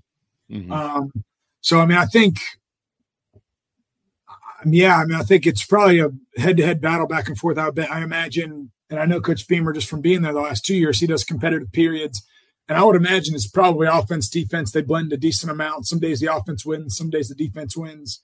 Um, I imagine they're probably doing a lot of situational football, so getting ready for the two-minute situations, the four-minute, the end of games, the hurry-up field goals, kind of polishing the game plan stuff. I mean, shoot, when I was eh, Buffalo was absolutely incredible about this, but we had a we practiced a certain situation every single day before practice. And it was walk through ish. So you weren't full speed sprinting, but it would be, hey, we're down four with 38 seconds left with the ball on the on our minus 30 yard line. So you have to score a touchdown. You have two timeouts. Let's see how it plays out. And the defense was always told, hey, nobody's warmed up, so you can't make a competitive play on the ball. If it's a ball in the air, we don't want anybody getting tangled up hurt. Um, but you get those reps. And I mean, I tell you what, like my third, fourth year in Buffalo, the situational football was like rapid fire. I mean, we saw the Chiefs, um, saw the Bills Chiefs game. I mean, was it three years ago? I mean, that's just that situational football, back and forth, back and forth. Uh, by the way, let me interject this real quick too. Drake Maye named a preseason second team All American by the AP. Kai Kroeger, for the punter for the Gamecocks, also on that team. So Kai is going to try to make Dre throw it out of his own end zone essentially to score coming up Is here. Kai a second? Saturdays. Is the guy Yeah, from Iowa first? second? Uh, it, uh, the yeah, you talking about the punter? Yeah. Um, you know what? I glanced- Doesn't Kai have the That's a pile of crap. It is Tory Yeah, the wo- Taylor. Yeah, Yeah, the worst offense in the country by a mile. Iowa did last year. yeah. You don't Yeah. think your punter's going to be pretty good? I mean, I you know, Kai, Kai won a game for against the top anyway. Uh, Pat, so they got Drew Tuazama in now. Uh, he just got there. In the NFL, and, and I know there's much more time in practice every day than you have in college, so it's going to take longer weeks wise. Mhm. Guys get traded and they come in. How Yeah. and and if they're and this kid's not a, a vet. I mean, this kid's not a freshman. He's I think it's his fourth college. He's a actually. ball, yeah. He's old. Uh, What's your realistic take on how long it's going to take him to ge- be a guy that can go play in a game, uh, having ha- knowing that he's come in at this stage? Shoot, I mean, I would imagine. I mean, in, in the NFL, you get called on Monday, you're expected to play on Sunday. Um, you get six days, and you're thrown in the fire. I mean, that's it's a different game because you're hired and fired, bam, right there on the spot. But I would imagine he's going to be acclimated and ready to go come two Saturdays. It's now the whole plethora of playbooks and pressures and dropping into coverage and all the different things. He'll they'll probably have a like have a leash for him on certain things he can do, set the edge, run TE games. They'll put him in. I mean, the same thing we talked about with Dow. He's going to like just like Clayton White's going to put him in to succeed in situations where he knows what to do, how to do it. Um, so I would imagine just being what he's 6'4", 6'5", 275. I mean, that's that's an immediate edge right there. I mean, he uh, put him in there first and second down. Say, hey, keep outside leverage. Nothing gets inside of you. The guard comes, go hit him in his freaking neck and shut the hole down right there. Or, hey, quarterback rolls out. I want you to take on that back. I want you to run him right back into the quarterback. Certain stuff like that. I think he'll be able to come in and contribute right away, especially to a like a thin position like we have um, at the end. So I mean, that's a great ad. I mean, any guy with experience and exposure and playing big time Division One football. I mean, you take those guys all day, every day. It kind of ex- that's a great question by JC too, and expanding on that a little bit here, Pat. You've you've got probably a couple of guys you could circle and sta say that they're the tr- big old traditional SEC run stoppers on this team, if Mhm. you'd like. Uh, Nick Barrett certainly, uh, you know, comes to mind. Uh, TJ Yeah. Sanders, couple of big guys in there, but outside of that, you know, they're all seemingly in really good shape 6'3 6'4 6'5 300 pounds and here's another guy who kind of kind of falls into that mold a little bit although he's at end uh when, when you the, the last couple of years well beyond that the last few years south carolina has, has struggled greatly to stop the run or let's say just slow down the run they don't have to stop it just slow it down uh, and and give yourselves a chance um c- can you walk us through what type of player kind of succeeds in the SEC uh, i i on the interior? There are there chances where big guys like Tuazama, who JC just mentioned, uh, Yeah. could kind of slide inside? I mean, what what does it take to be an elite player at that position? Do you have to be three hundred and thirty pounds? I mean, what does that mean? Mhm. I mean, it's you depends on the skill set you have and the tools you have. I mean, I mean, you look at Aaron Donald, like you know, he's the fraction of a one percent, um, at two eighty five, whatever he weighs, and then he takes his shirt off and looks like he's two twenty, but he plays at probably around two ninety. Um, I mean, he's the type. Of, I mean, when you think about stopping the run, it is gap integrity. That's all it is. There's there's a hat for each gap. And as an offense, all you're trying to do, or at least all we tried to do when we were attacking team, was to get one guy out of gap. So whether it's cutting the outside leg of a guy who has contain, or whether it's the defensive end supposed to wrong arm you, but you're able to get your inside shoulder and you're able to get your hat across and kind of peel them out. Um, I mean, it's gap integrity. So I mean, it's it's math, right? I mean, there needs to be somebody in the A gap, there needs to be somebody in the B gap, there needs to be somebody in the C gap. If the DN spills, he has the C gap, but the safety has to come fit the D gap outside. So, um, you know, you don't have to. There's no make model to succeed at that position. I mean, interior, you definitely want to have just a big old mean, strong joker who's good with his hands. Um, but at the end of the day, it's a man whoop a man game, and and you know you're getting a lot of double teams at three technique there, so you got to be able to anchor and hold up. And I mean, I think back to when I was in Atlanta, we had a guy named Paul Soliai who was who played at Miami. He was played for the Carolina Panthers. He was 350 and he could probably ran five flat. But I mean, it took two jokers to block him every single play. And because of that, Paul Worrilow and Sean Weatherspoon and those guys at the second level were running scot free. Um, so you either got to be a guy who takes two or you need to be a guy that can win his one-on-one matchup and shed the block and, and you know eyes in my gap, see the defensive or see the running back bounce, shed, get off, and make a play. Um, you see that I still got a little bit of wiggle in my head, not much else, but. okay. On that note, you're talking about gap integrity and things of that nature. Linebackers come into play heavily in this, especially in the SEC. What does it take to play linebacker in the SEC, and and what do we have here at Carolina that you know of at least? I mean, the biggest thing is brains, man. Um, that position, you're essentially the quarterback of the defense. You're getting, you're you're shifting the defensive line. If there's motion, wherever the tight end set up, I know a lot of strength of formation is based on tight end, but is the tight end attached? Is he detached? Is he off the ball?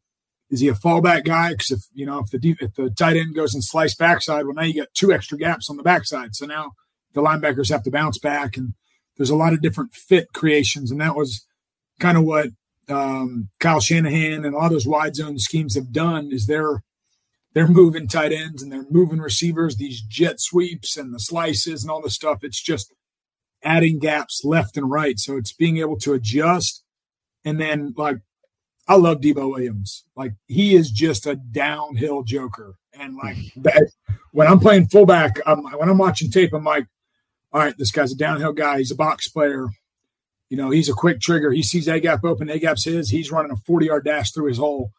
And I mean, Debo Williams is, I mean, I used to talk to him all last year. I was like, dude, you are disruptive. Keep being disruptive. Play downhill, blow it up. You see guards pulling, just create a pile in the hole. Because what, what, what my running backs coach in Atlanta, Bobby Turner, used to always say is color scares the back. So as, as, as if it's an A gap run, I mean, if you see color, I mean, you see a linebacker fly in there, nosedive, take out the guard, take out the center, and there's just bodies.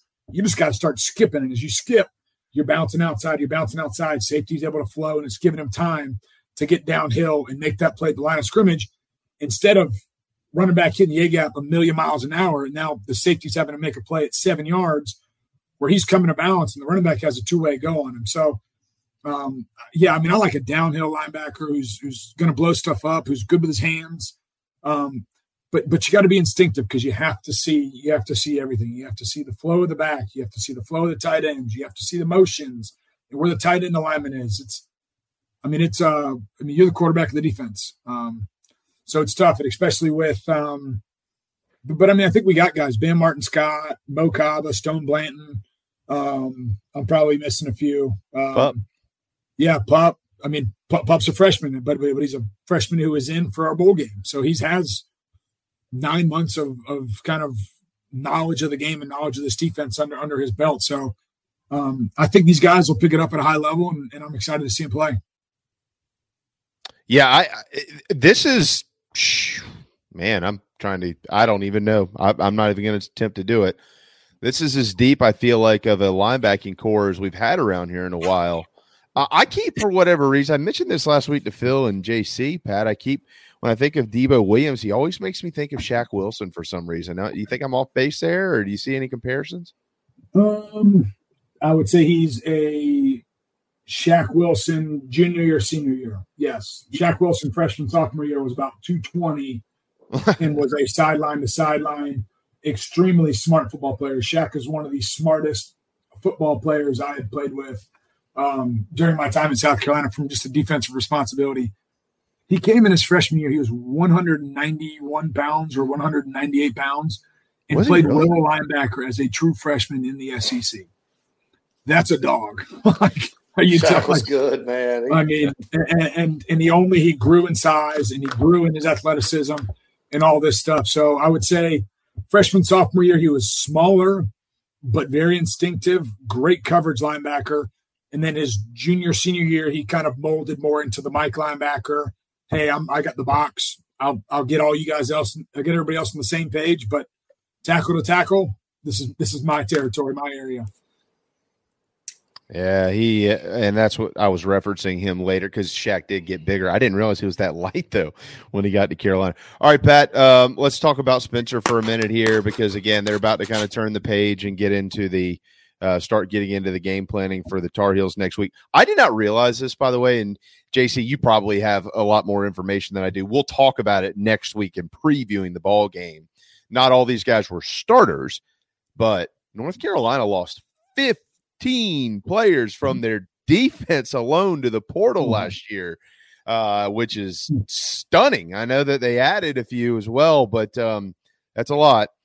So, Rattler, I mentioned this to John Whittle a little while ago, and the reporting that continues to come back from no names like J.C. Shurburtt and and Whittle and others. I'm just kidding, J.C. You know that. Um, the the word that keeps coming out of camp with Spencer is comfortable, Pat comfortable. He's comfortable. Mm-hmm. He's comfortable. He's comfortable. And I, you know, there's really nobody out there who can explain this better than than you could. Um, Spencer went as far as to say in a in an interview a little bit over a week ago uh, that this offense quote suits me better. So you hear that he's mm. comfortable. Mm-hmm.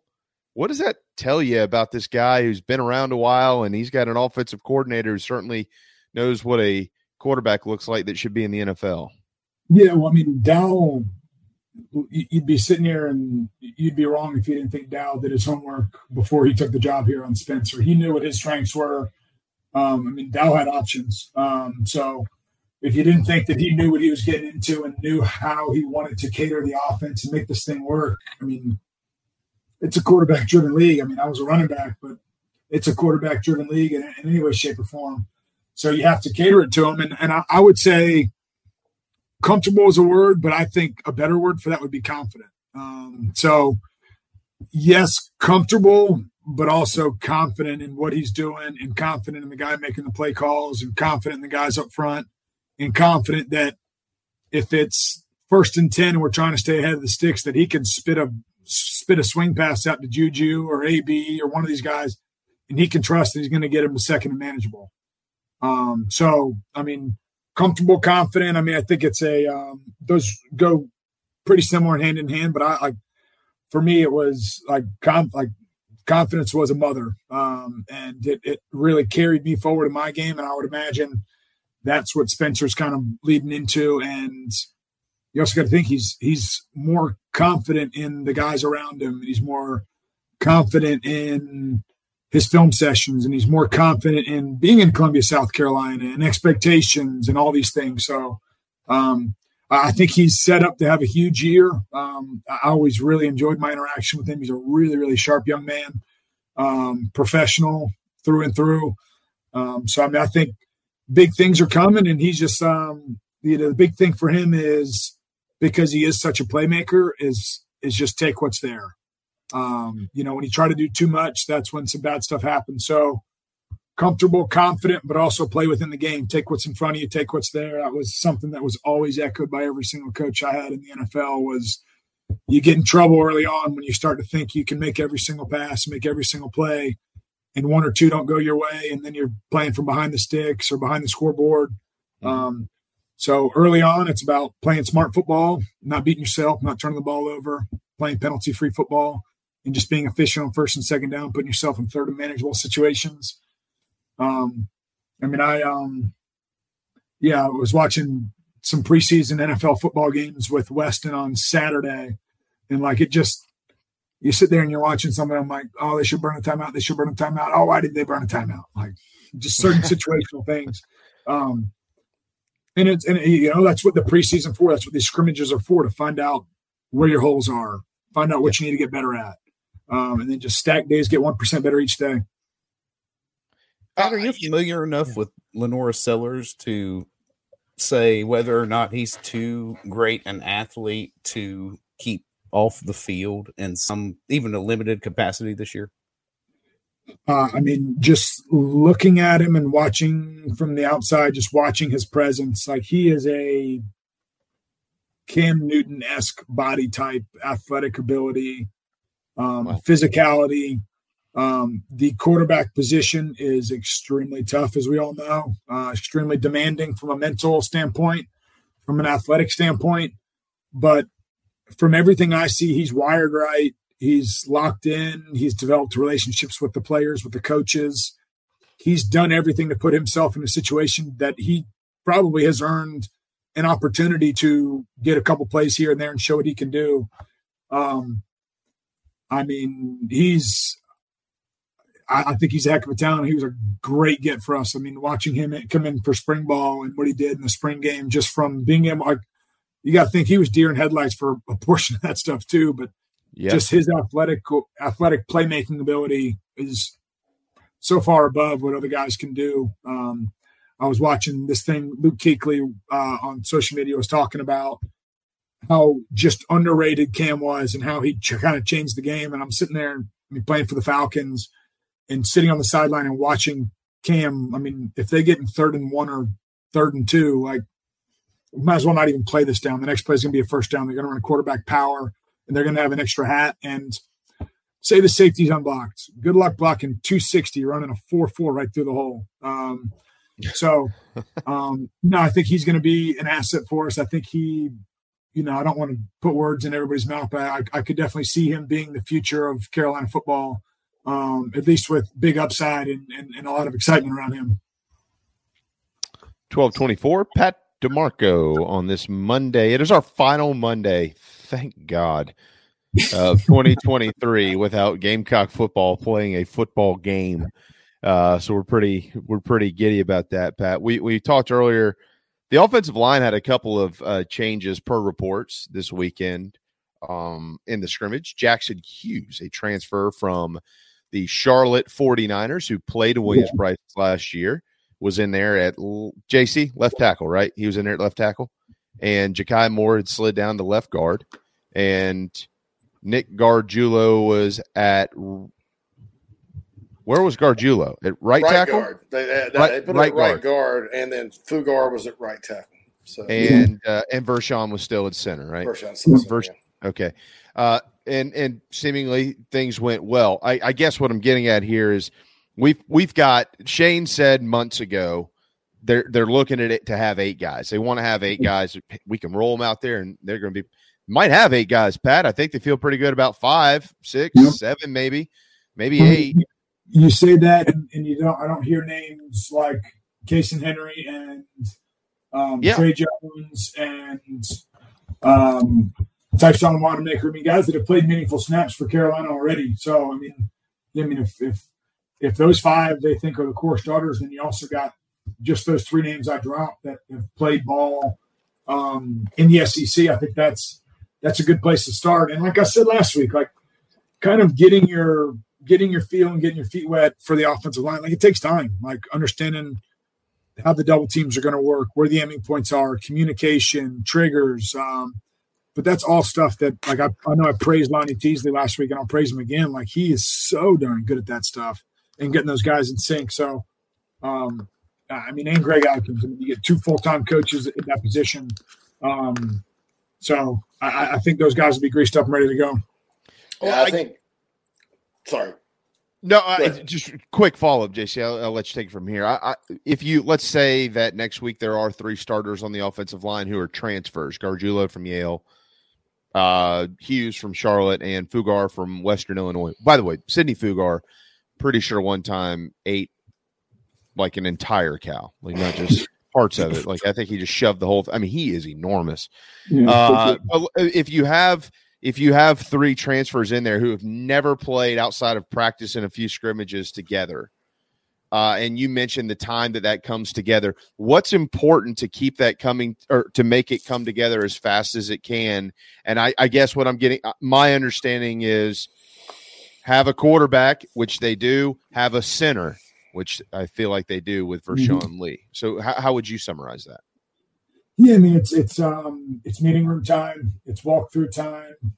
It's full speed, game reps, like scout team stuff, getting the actual looks you're going to get. I mean, it, it comes with time. And I mean, you got two weeks to really staple that down. If, if they think they got the best five out there right now, I mean, in my opinion, if, if you think that's the best five, run with that five and let that five get confident together. And then after game one, if there's holes, if there's areas that you think you can get better at, I mean, have those guys ready to go in and fire. But I think guys will play best if they know where they stand and guys can go out there and be confident and not like I hated playing within the back of my mind. I'm like, man, if I screw up, like they got so and so waiting to replace me right now. Because once you start playing timid, you start patting your feet, start thinking too much.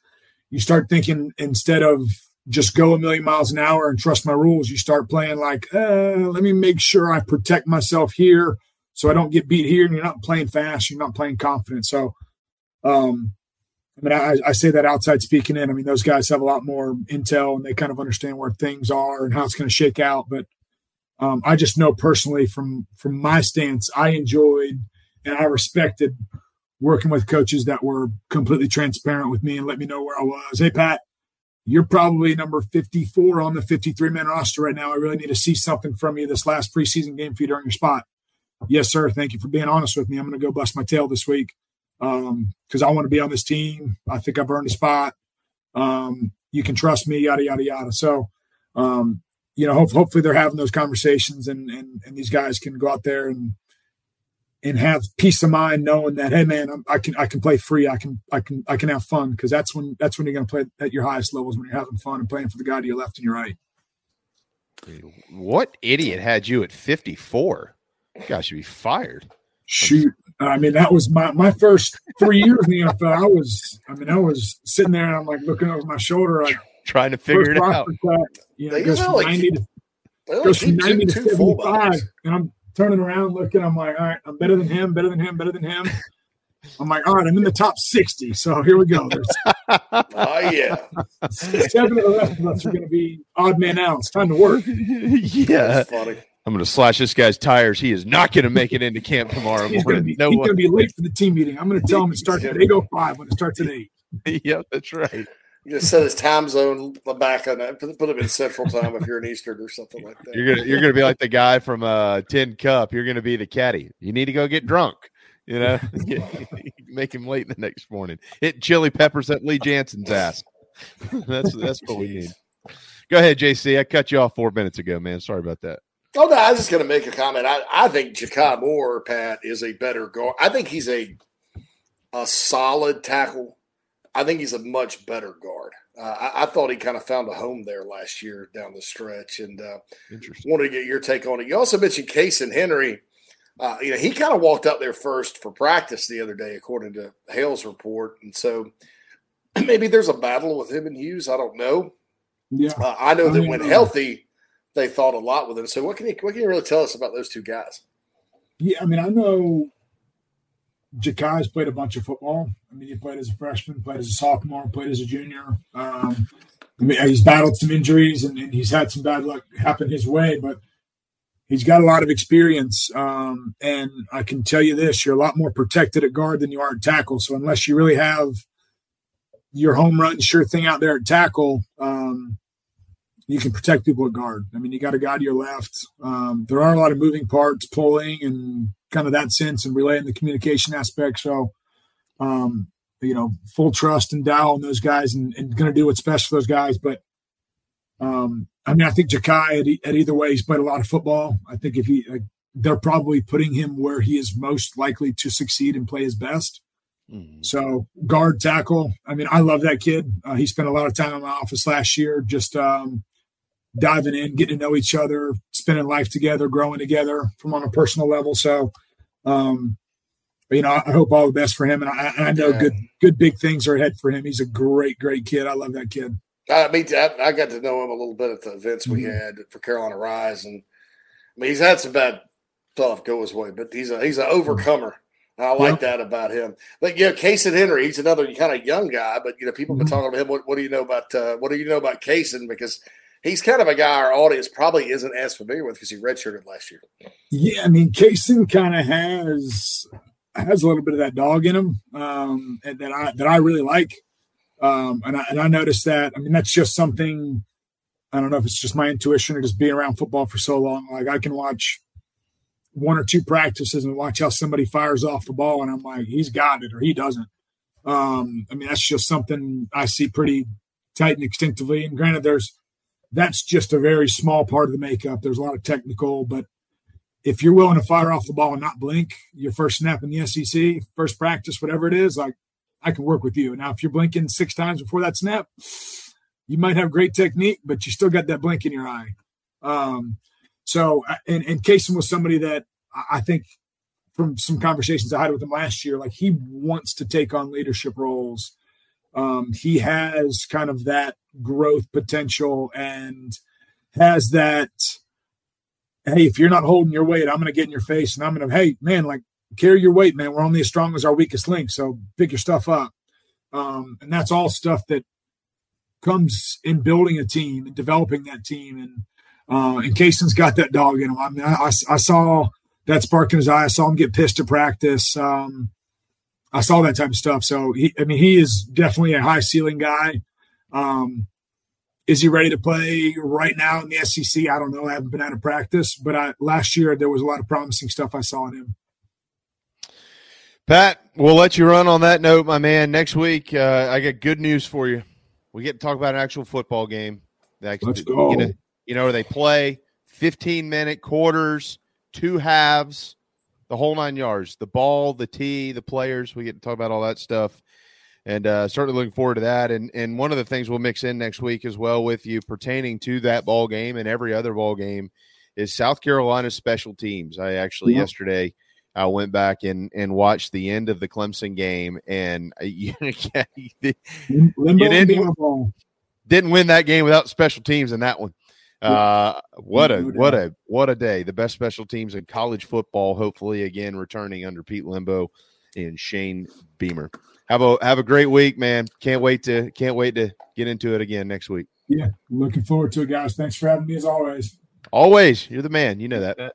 There you go. The great Pat DiMarco talking ball with Pat DiMarco. We are powered by Electric Bikes of Charleston. I got good news for both of you. Finally getting my rower this week.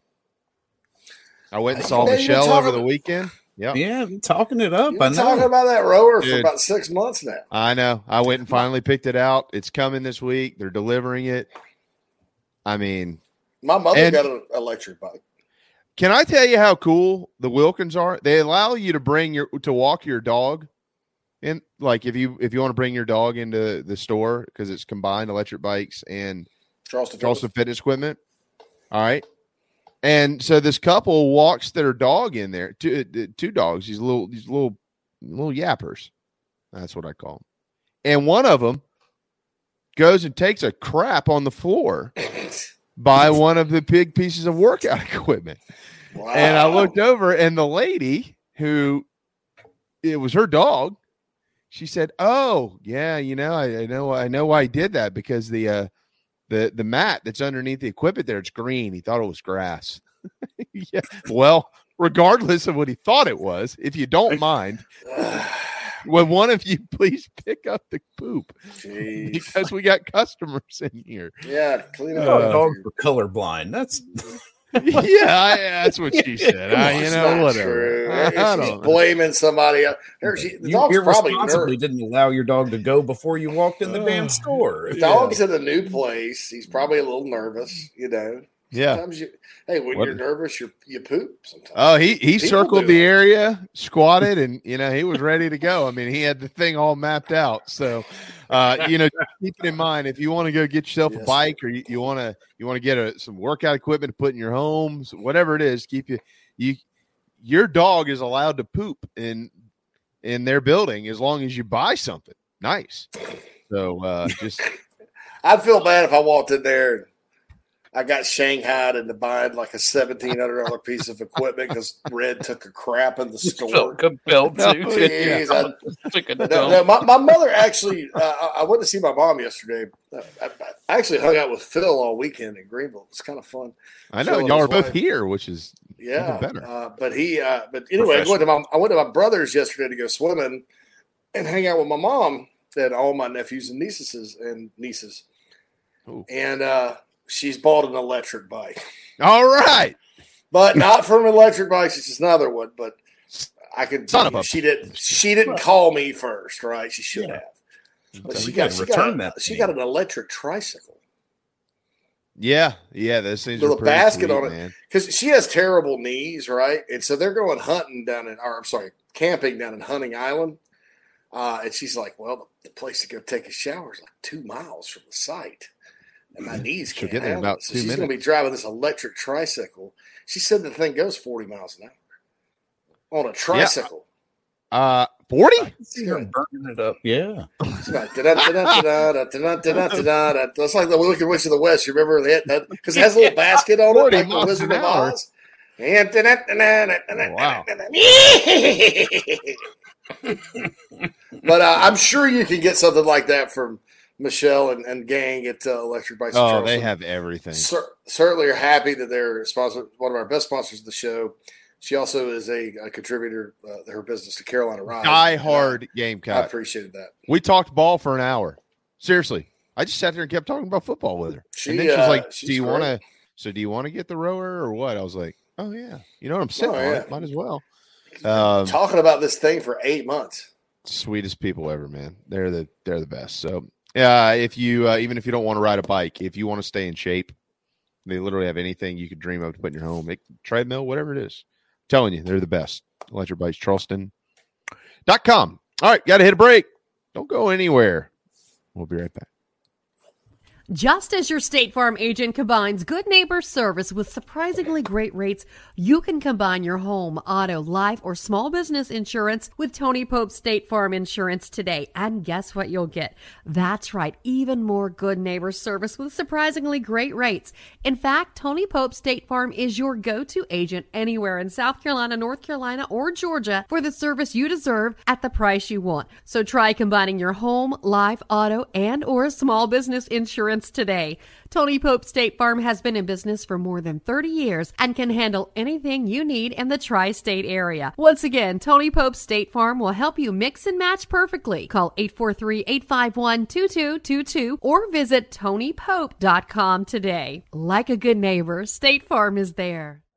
Nana's Porch, nanasporch.com. At Nana's Porch, they cater weddings, parties, and all kinds of special events. Their meals are served buffet style. In seconds, they're encouraged.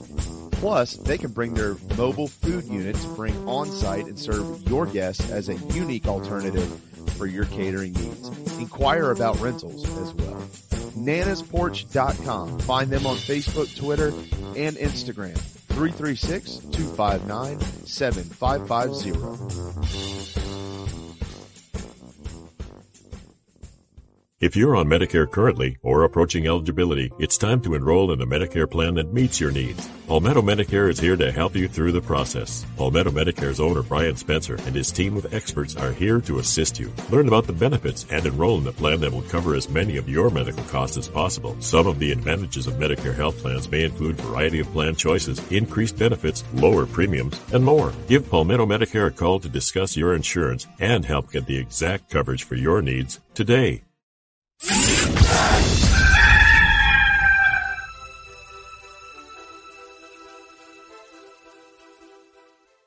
Golfers and wannabe golfers, former Gamecock golfer Meredith Taylor is now a full time golf instructor in the Midlands of South Carolina. In person golf lessons are held at the Country Club of Lexington. Half hour, hour, on course 9 or 18 holes. And if you're outside of South Carolina, Meredith conducts virtual lessons. Just send in your golf swing for analysis. Gift cards are available for in person one hour lessons. Connect on Twitter at Mayor Taylor and find her online at McKellarEnterprises.org. Her email is on the website. Schedule your next lesson today with Meredith Taylor, former Gamecock golfer. Electric Bikes of Charleston offers the most fun you'll ever have on two wheels.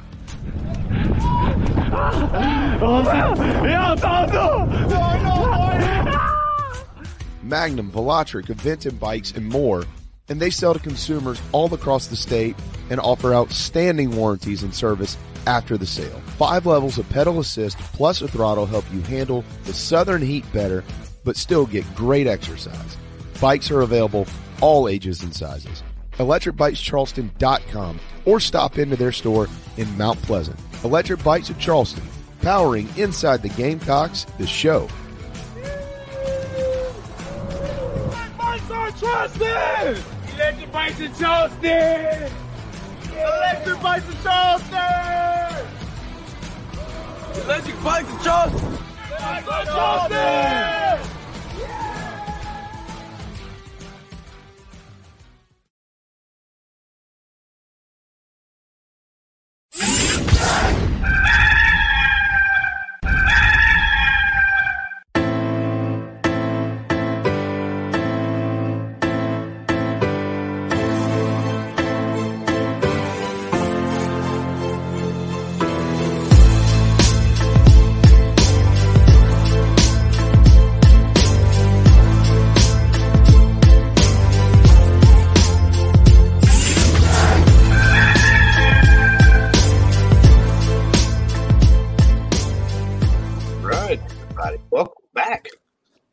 Inside the Gamecocks, the show.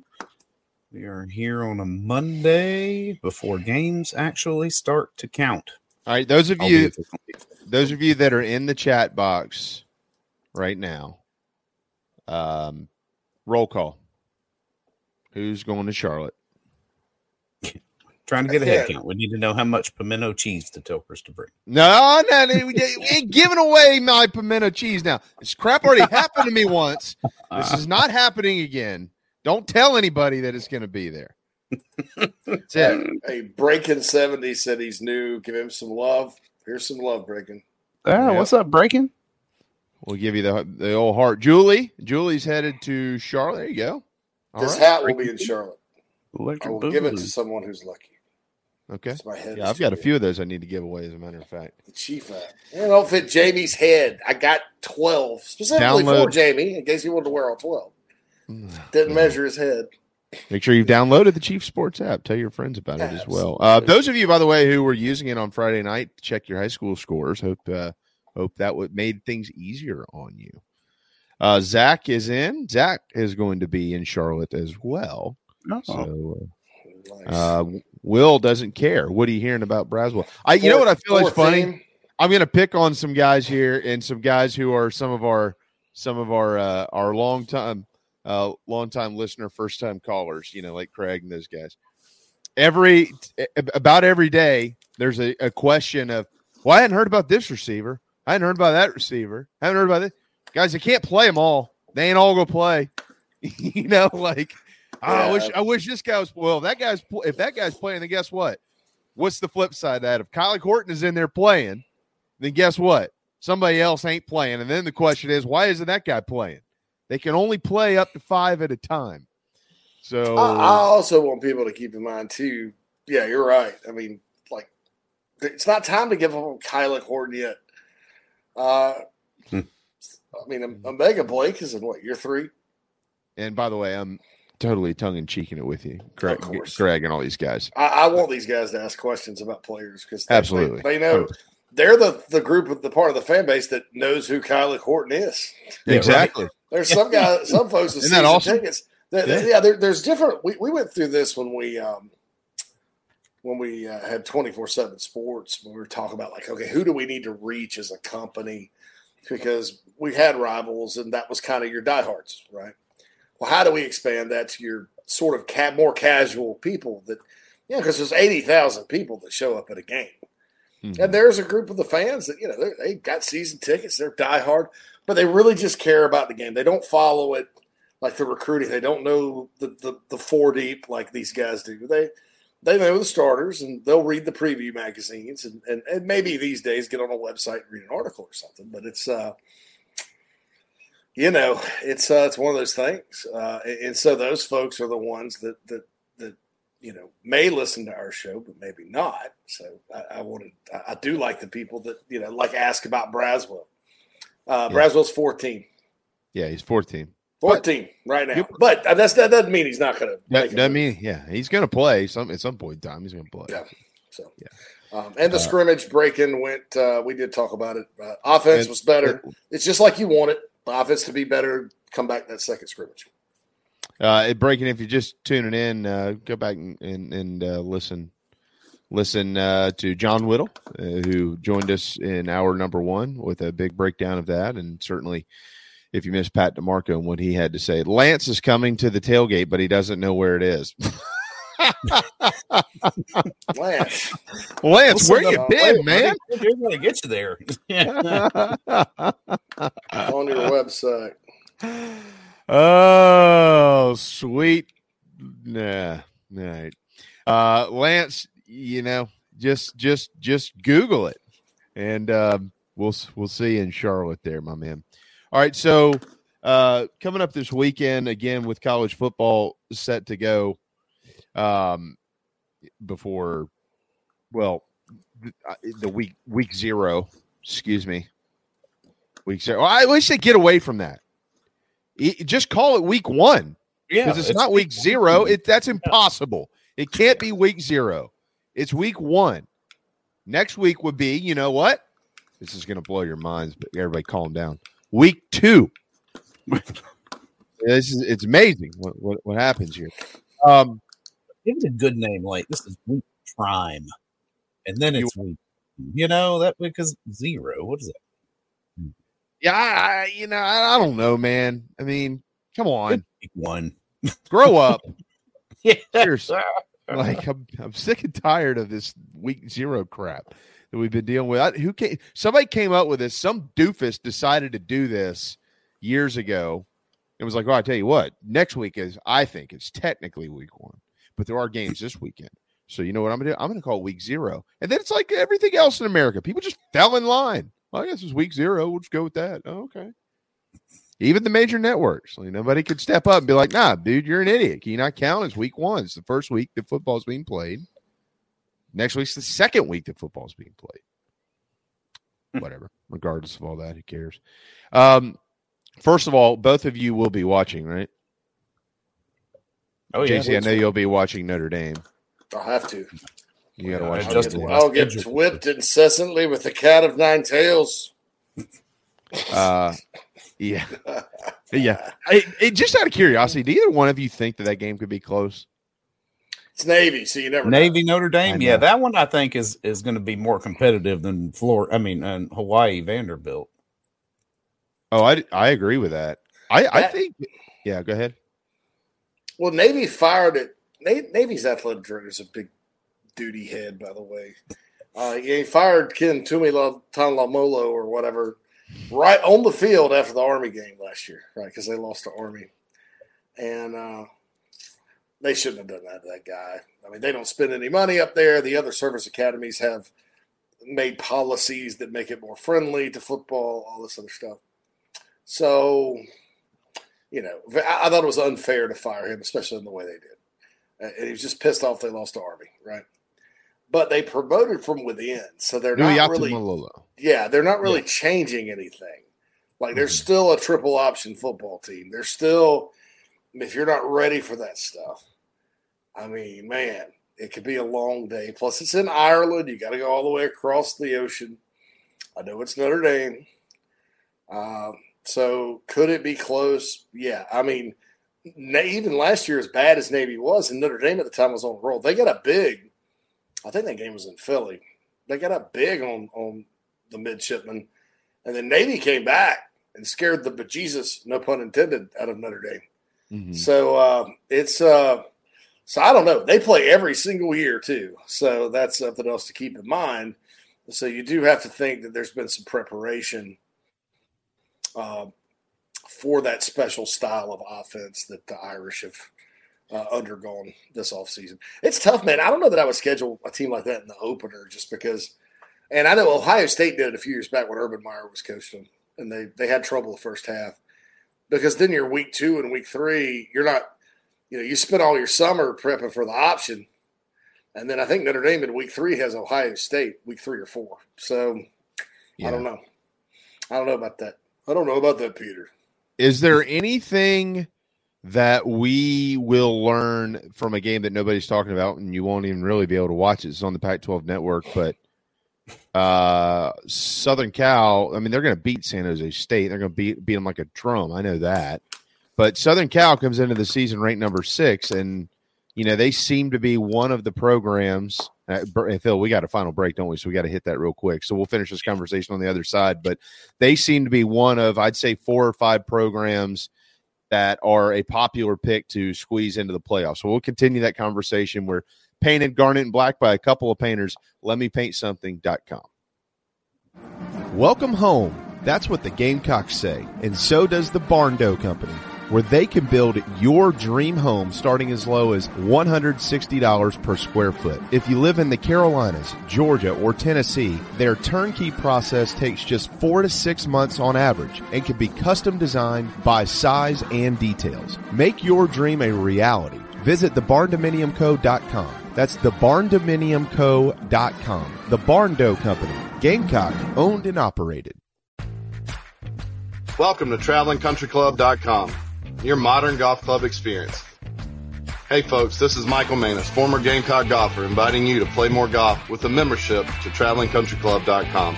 With over 40 courses across the Carolinas, our membership provides you with an affordable way to enjoy a club-like golf experience. From the mountains to the coast, we offer golf courses that will challenge all types of golfers, no matter your handicap level or level of play. Plus, we offer unique membership benefits not seen anywhere else as part of Traveling Country Club. Tee it up with Traveling Country Club, travelingcountryclub.com, travelingcountryclub.com, proud partners of Inside the Gamecocks, the show.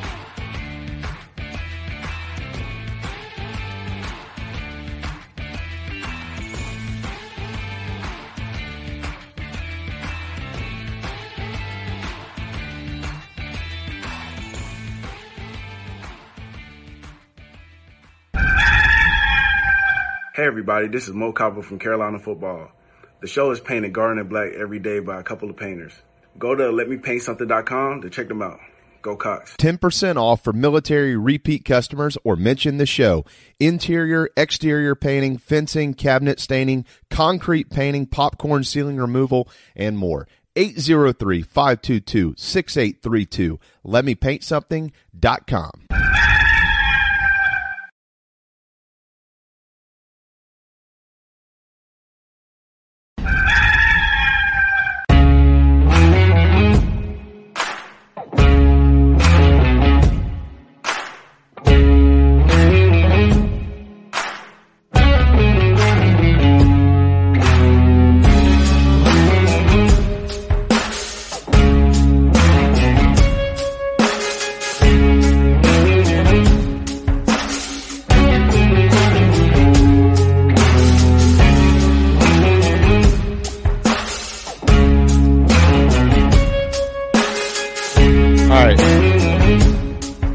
Few minutes.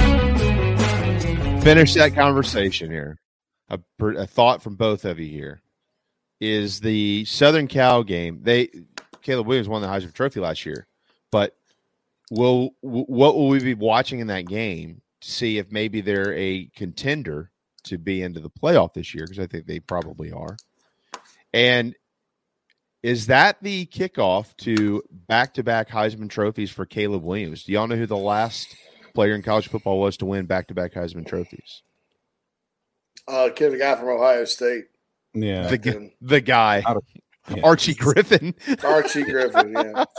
oh, yeah, that I- guy I- from Ohio State. I've been on a bad roll with names lately, so Oh. didn't want He wasn't a quarterback either, was he? up He was, there. uh, 74 75 you're coming up on 50 years yeah is he i mean he's the leader to win the heisman trophy again this year He but won't is win. saturday does it does it people they don't like giving that award out twice man He won't. He won't be as good this year. I don't think so either. I don't think he was really the guy last year, to be honest. I thought it don't? was Stetson Bennett. yeah okay so who's all right well then who is your player to watch to win the heisman this year if it's not Stetson Bennett. he's not in the game I don't care.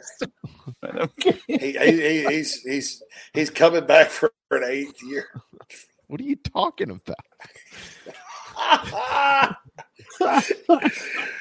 no, uh, Brock Bowers. I think he's going to be the best player No, in college he- football. he's not going to win the heisman I don't care. think if he's in the conversation, Carson Beck is. That's that's the only thing that overshadows him is that nowadays this, this group, you know, he Well, can't they win should, it They yeah. should They rename it. Call it the. Just just Yeah. do away with the Heisman and, and just give the Manning Award winner to whoever. Yeah, right. To the exactly. No, I yeah, agree. to I the don't disagree. MVP or whatever. But I think uh, So it's not Drake Maye and it's not Caleb Williams. Drake Maye won't even sniff it. He's going to have a, a year a lot like Mitch Trubisky, where they're still talking number one, but it's is eight and four. Hmm. He won't even sniff it. Caleb Williams, because Lincoln Riley's teams are not good on defense, they'll lose at least one game where they're just out physical, just like they did last year. They lost two, three, lost twice to Utah and once to Tulane. I yeah. I just How- don't. I just don't know. Uh, Okay, how about- how about is this? Jordan Jordan Travis or Sam Hartman? That's interesting. Those are interesting.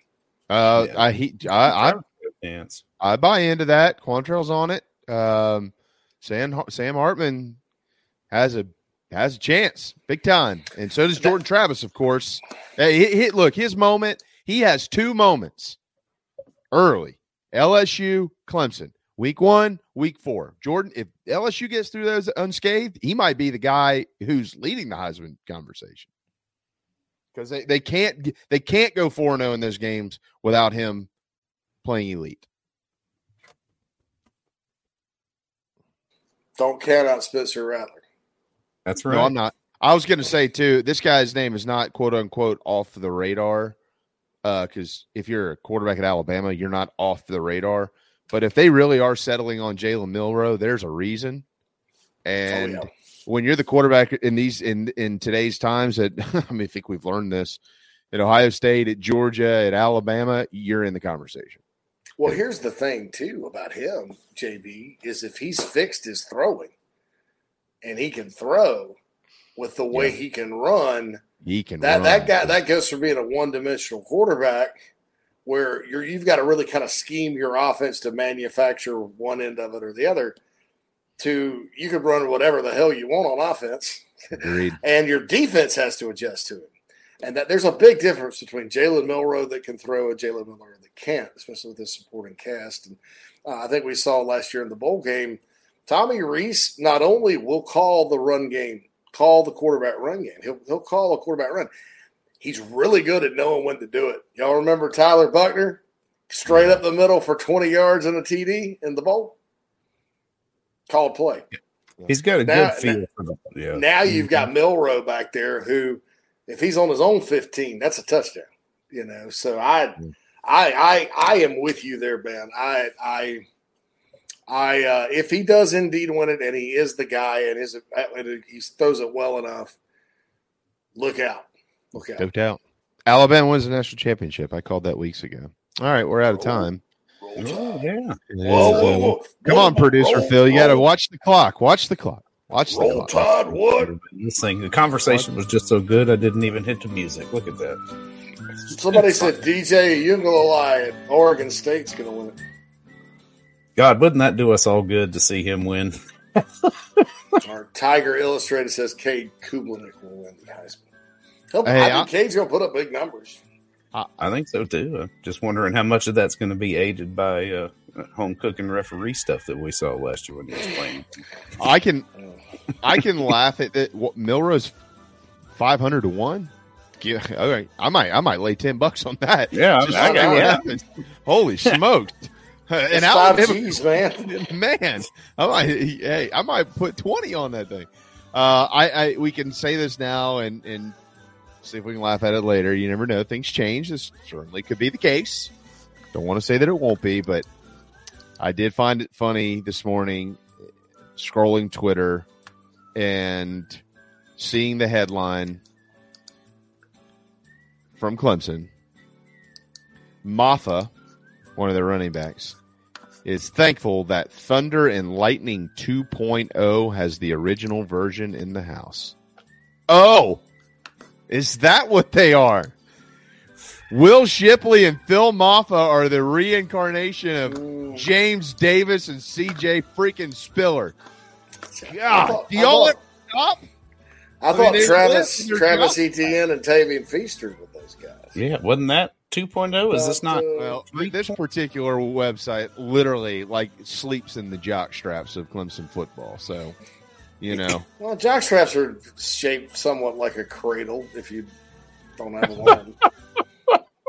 Just crawl up in there sleep like a baby. Thunder and lightning. Go Tigers. Thunder and lightning. Ah, yeah, man. I don't know, man. Look, I, look let them let 'em- let Clemson people be happy. Let Clemson be happy. Yeah. Let them be happy. Let them be. Oh, they're ranked Nope. about the athletic ranked one through one thirty three today. Clemson was eleventh. Gamecocks were twenty first, which is high compared to the other polls. North Carolina twentieth. Tennessee tenth. We should talk about this because there's some over and underrated teams. I tell you what, we'll put that right on the docket tomorrow. We've got uh, what is tomorrow? I don't even know what tomorrow is. It's Tuesday. It's Tuesday. Who the hell We- are we talking to tomorrow? Hale McGranahan and Mike Morgan. Yeah, it's Yeah. Power Hour. Don't forget that. Power So, Hour. yeah, and no, uh, no Chris Phillips this week. He's in Montana. I saw just some random picture on his Instagram of just a bunch of trees. Oh, that's awesome. I love it. that's my- Yeah, That's where I'm, well, that's- I'm going one day. I'm out of here. having a good time. So My anyway. my cousin was up in Eutawville this weekend. He said, "Man, sure do miss it up. We used to work up there when we were kids." He said, "Man, it is quiet and there's tractors driving down the road." I said, "Well, one day that's where I'll be." You don't you won't be able to Eutawville, Eutawville, South Carolina. You won't be able to find me unless you take a wrong turn. How about that? All right, thanks to John Whittle and Pat DiMarco. Talking ball with the great Pat DiMarco, painted garnet black by a couple of painters and teed up by Traveling Country Club. Ah, the weather. Come on. Come on, cool weather. Come on. Golf in the fall is special. TravelingCountryClub.com. For JC and Phil, I'm JB. We'll see you tomorrow at 11 right here on the Chief Sports app inside the Gamecocks, the show.